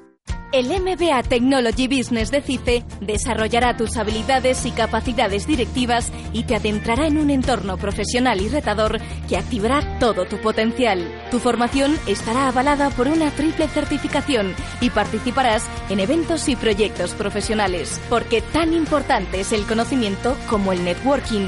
El futuro está a tu alcance. Da el primer paso con el MBA de CICE. Infórmate en cice.es. Quiero mi plusvalía.com. ¿Quieres que te devuelvan la plusvalía que pagaste indebidamente? Quiero mi plusvalía.com. En el Pozo, la familia forma parte de nuestro ADN. Porque el Pozo nació de su ilusión y de su esfuerzo. Las familias se construyen a base de confianza. En la nuestra, todo lo que hacemos es para una cosa. Merecer la tuya. El Pozo. Uno más de la familia. ¿Quieres que te devuelvan la plusvalía que pagaste indebidamente? Quiero mi plusvalía.com. Si tienes más de 60 años, ya puedes viajar con Club de Vacaciones. Saborea la vida en Gran Canaria. Su climatología única, infinitas alfombras de arena dorada, sus paisajes o su increíble gastronomía te cautivarán. Disfruta de un viaje de 8 días, 7 noches de hotel, con avión, traslados y pensión completa desde 683 euros. Descubre Gran Canaria con Club de Vacaciones. Infórmate y reserva en tu agencia de viajes. Gran Canaria, Isla de Cuento. Tu viaje empieza ahora.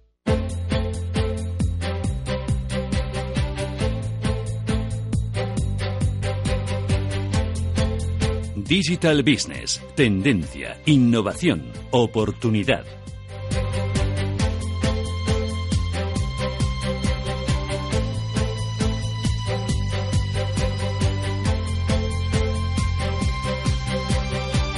Bueno, eh, a ver, como decía, fue el pasado 7 de septiembre, nada, hace 10 días justo. Se cerraba el plazo que le daba el Ejecutivo eh, para el anteproyecto de ley de medidas para la transformación digital del sistema financiero.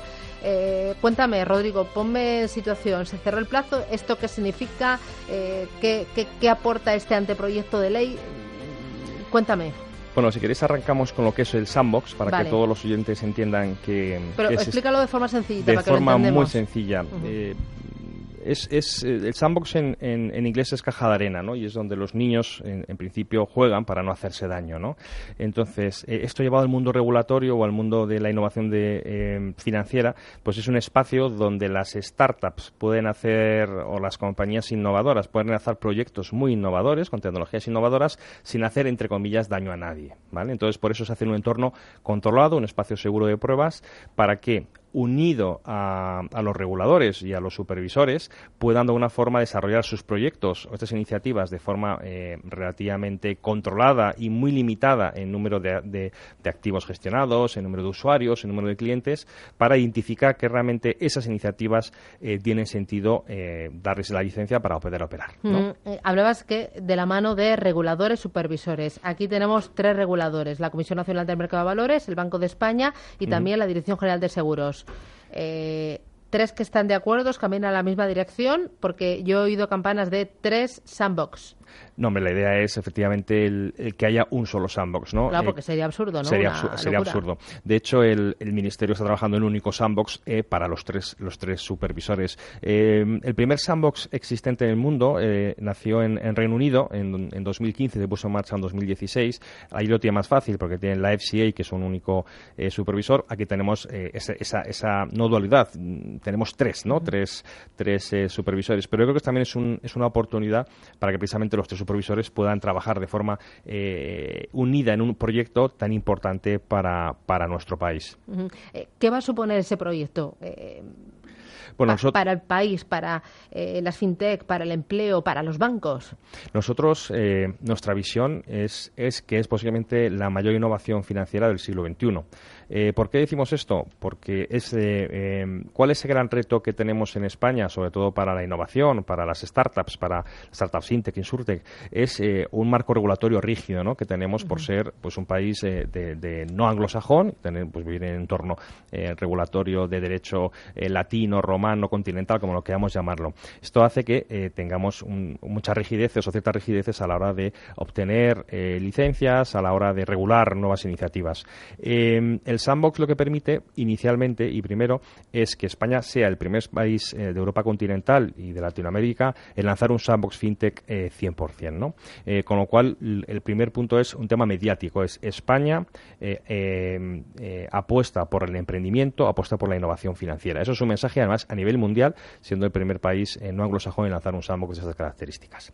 Por otro lado, el impacto a nivel de, de empleo y demás, tenemos datos muy importantes como por ejemplo un sandbox eh, puesto en marcha como lo que nos hemos pedido desde la asociación, podría eh, aportar o crear 4.000 empleos en dos años. 4.000 empleos en dos años. Alguien puede preguntar, esto es muchísimo, ¿no? Pongamos ejemplos, ¿no? El hecho de, eh, que startups o incluso entidades financieras de la mano con startups puedan realizar iniciativas innovadoras que seguro que tienen en mente y que no pueden lanzarlas porque internamente eh, hay ciertas inercias dentro de las entidades financieras o incluso las startups no, se atreven a hacerlo porque no está dentro de un marco regulatorio em, eh, actual, ¿no? Poder lanzar estas iniciativas puede posicionar a España como pionero en muchos em, proyectos innovadores que hoy en día están encima de la mesa. Nosotros estamos recibiendo eh, multitud de, startups eh, fintech, insurtech, que incluso recte, que quieren eh, participar en, este sandbox para que sus modelos de negocio sean de alguna forma supervisados y autorizados por, el, por el sandbox, pero no solo a nivel de España, sino a nivel internacional, de Latinoamérica y sobre todo de Europa. Es decir, no solo se puede crear empleo a nivel nacional, sino que podemos atraer mucho talento internacional y mucha inversión. Al final, daros cuenta que si, siempre pongo un ejemplo, ¿no? si una entidad financiera de la mano de una startup startup o una startup de la mano de una entidad financiera pueden diseñar iniciativas novedosas que no pasan en Europa, como por ejemplo utilizar criptodivisas o plataformas de blockchain para lanzar iniciativas que sean pioneras incluso a nivel mundial, obviamente España estará en una ventaja competitiva. ¿no? Esto unido a la atracción de talento y de emprendimiento y de, y de empleos cualificados, realmente creemos que es algo muy, muy importante para el país que no podemos permitir que se nos quede eh, en, el último, en el último milla por, por un tema de, eh, del Congreso. Y es importante porque miráis hacia, hacia afuera, ¿no? Eh, tiene una visión totalmente global, internacional. Sí, de hecho, dentro del, borrador del anteproyecto que, que, se presentó el día pasado, día 7, cualquier compañía europea podría, podría participar en, en, este, en este sandbox y cualquier compañía a nivel mundial que tenga sede en España también, obviamente. Claro, ¿y en qué momento estamos?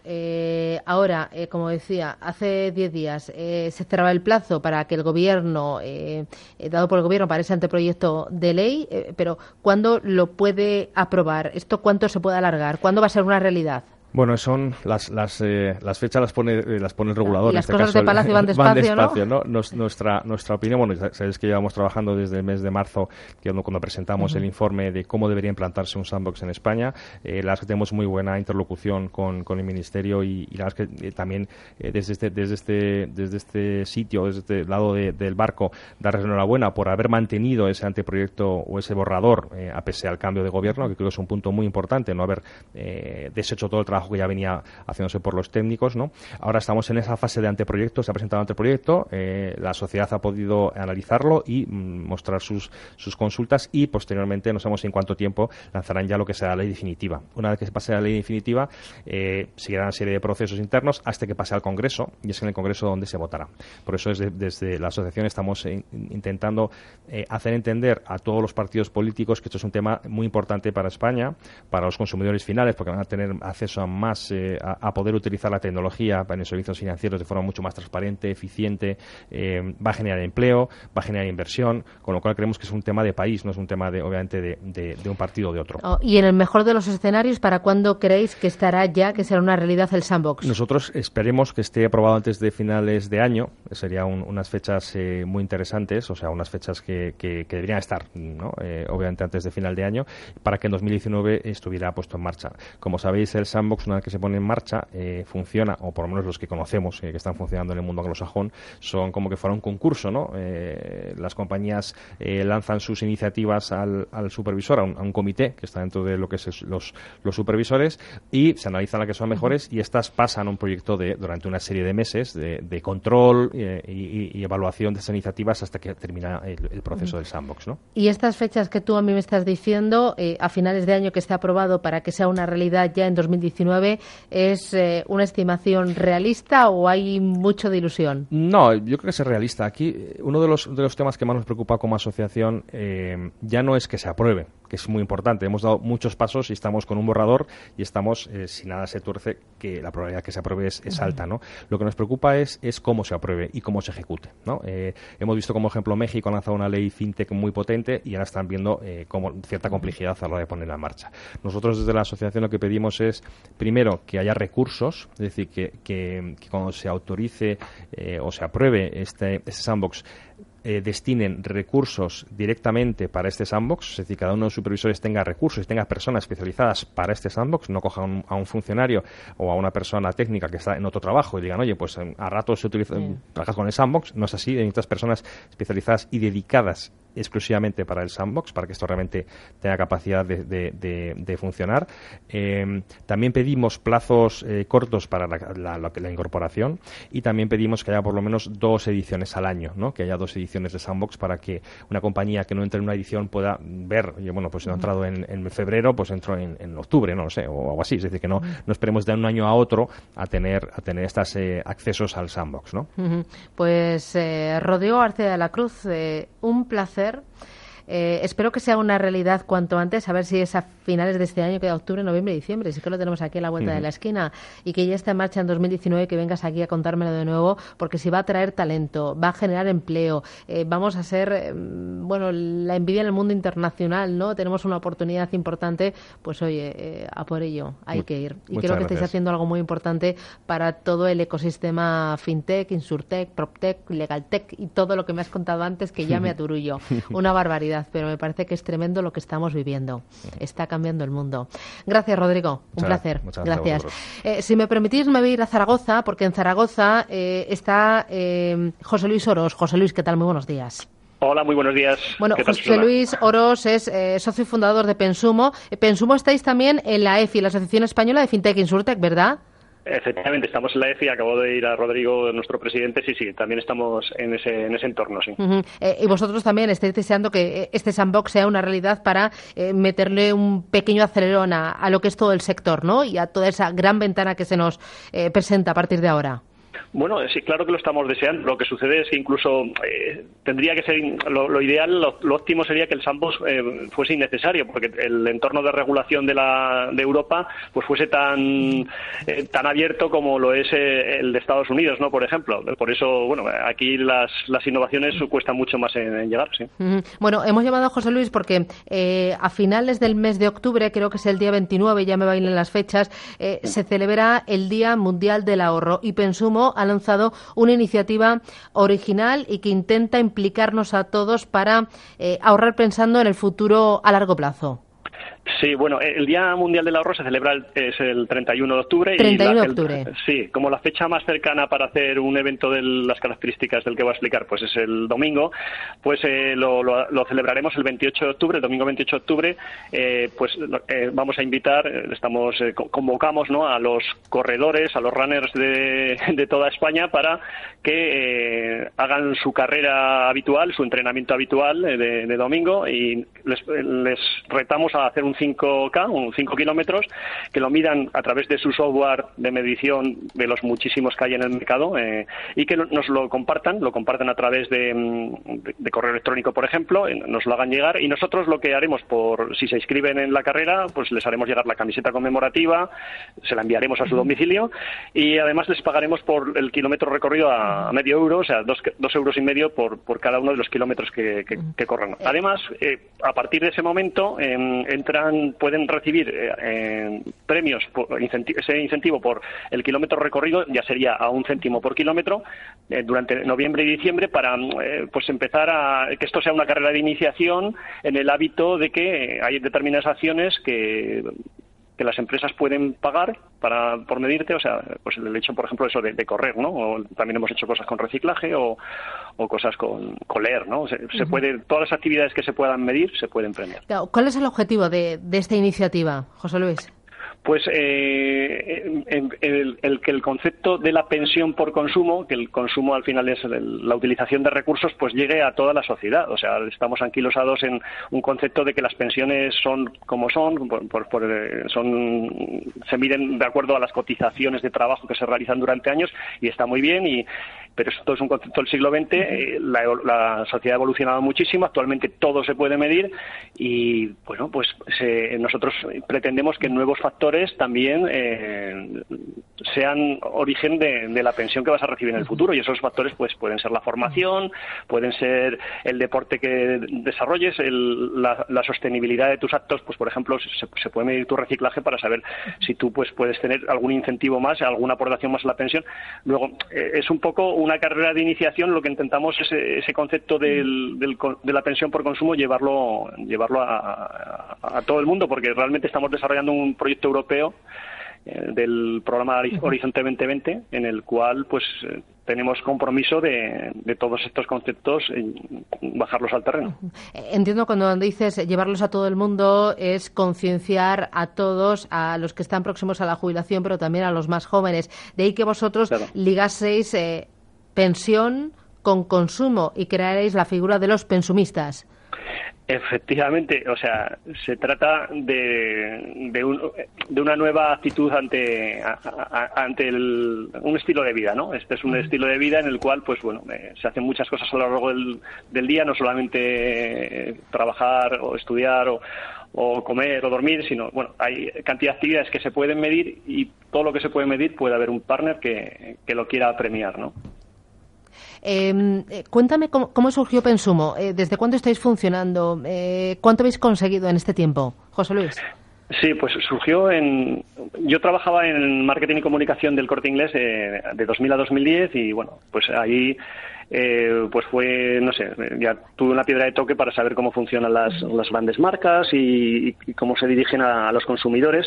Y pues en un momento determinado la pregunta que te haces es, qué es lo máximo que podremos dar al consumidor, ¿no? Entonces eh, dijimos, porque parece que con los productos ya tan personalizados y, y tan tan sofisticados que van surgiendo, o sea, pues es, difícil saber dónde está el tope. Y nosotros pensamos, bueno, y si al final es que parece que va a haber que, pagar al consumidor para que nos compren, eh, cosa que es antinatural o no, si les pagáramos poquito y todo se fuera depositando en un producto de ahorro durante su vida, bueno, pues ahí, de ahí surge la idea de, de, bueno, de incentivar el consumo con aportaciones a un producto de ahorro. Fantástico. Em, te dejo aquí, José Luis Oros Pensumo. Volvemos a hablar justo la semanita antes de, de ese gran evento, de esa gran carrera por el ahorro, por el Día Mundial del Ahorro. Gracias, José Luis.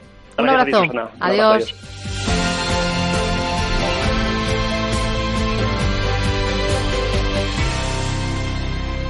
¿Está harto de que le hagan esperar por teléfono? ¿De que no le expliquen las ventajas de contratación en su seguro? Puede contar con Incos. Le damos un trato personalizado y le ofrecemos un ahorro en su seguro. No espere más y llame a Incos 91 032 6947. 91 032 6947.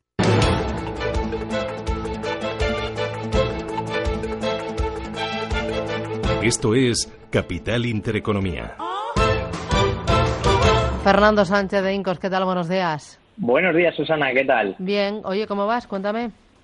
Bueno, vamos, eh, vamos bien porque estamos dando ahora un servicio eh, totalmente, yo creo que novedoso y necesario para todas las personas que tienen contratado una póliza de seguro.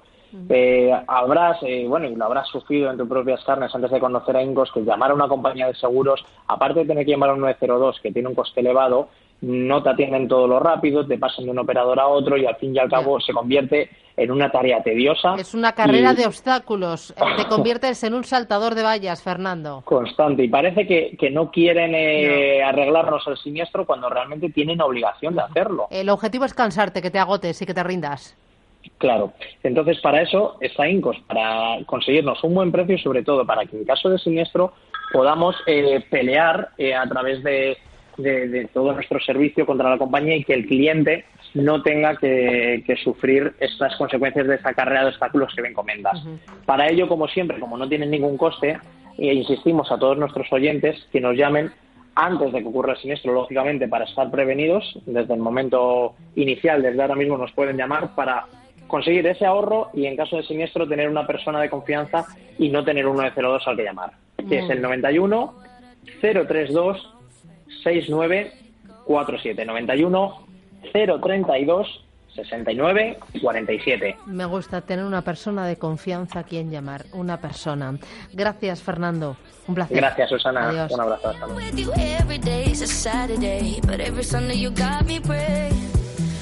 y nos vamos, nos vamos con esta música. Era uno de los lanzamientos más esperados del verano.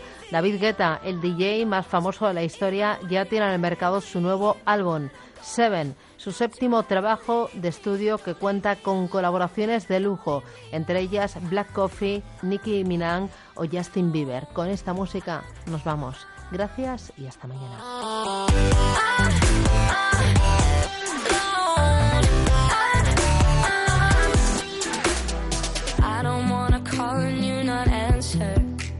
Never see your face light up my phone. Never see you singing tiny dancer. Every time my head hurts, every time I'm low. Cause I don't know if I would be alive today. With or without you, like night and day. Everything about you uncomplicated. Here with you every day is a Saturday. But every Sunday you got me praying. Don't you ever leave me, don't you ever go. I've seen it on TV. I know how it goes. Even when you're angry, even when I'm cold. Don't you ever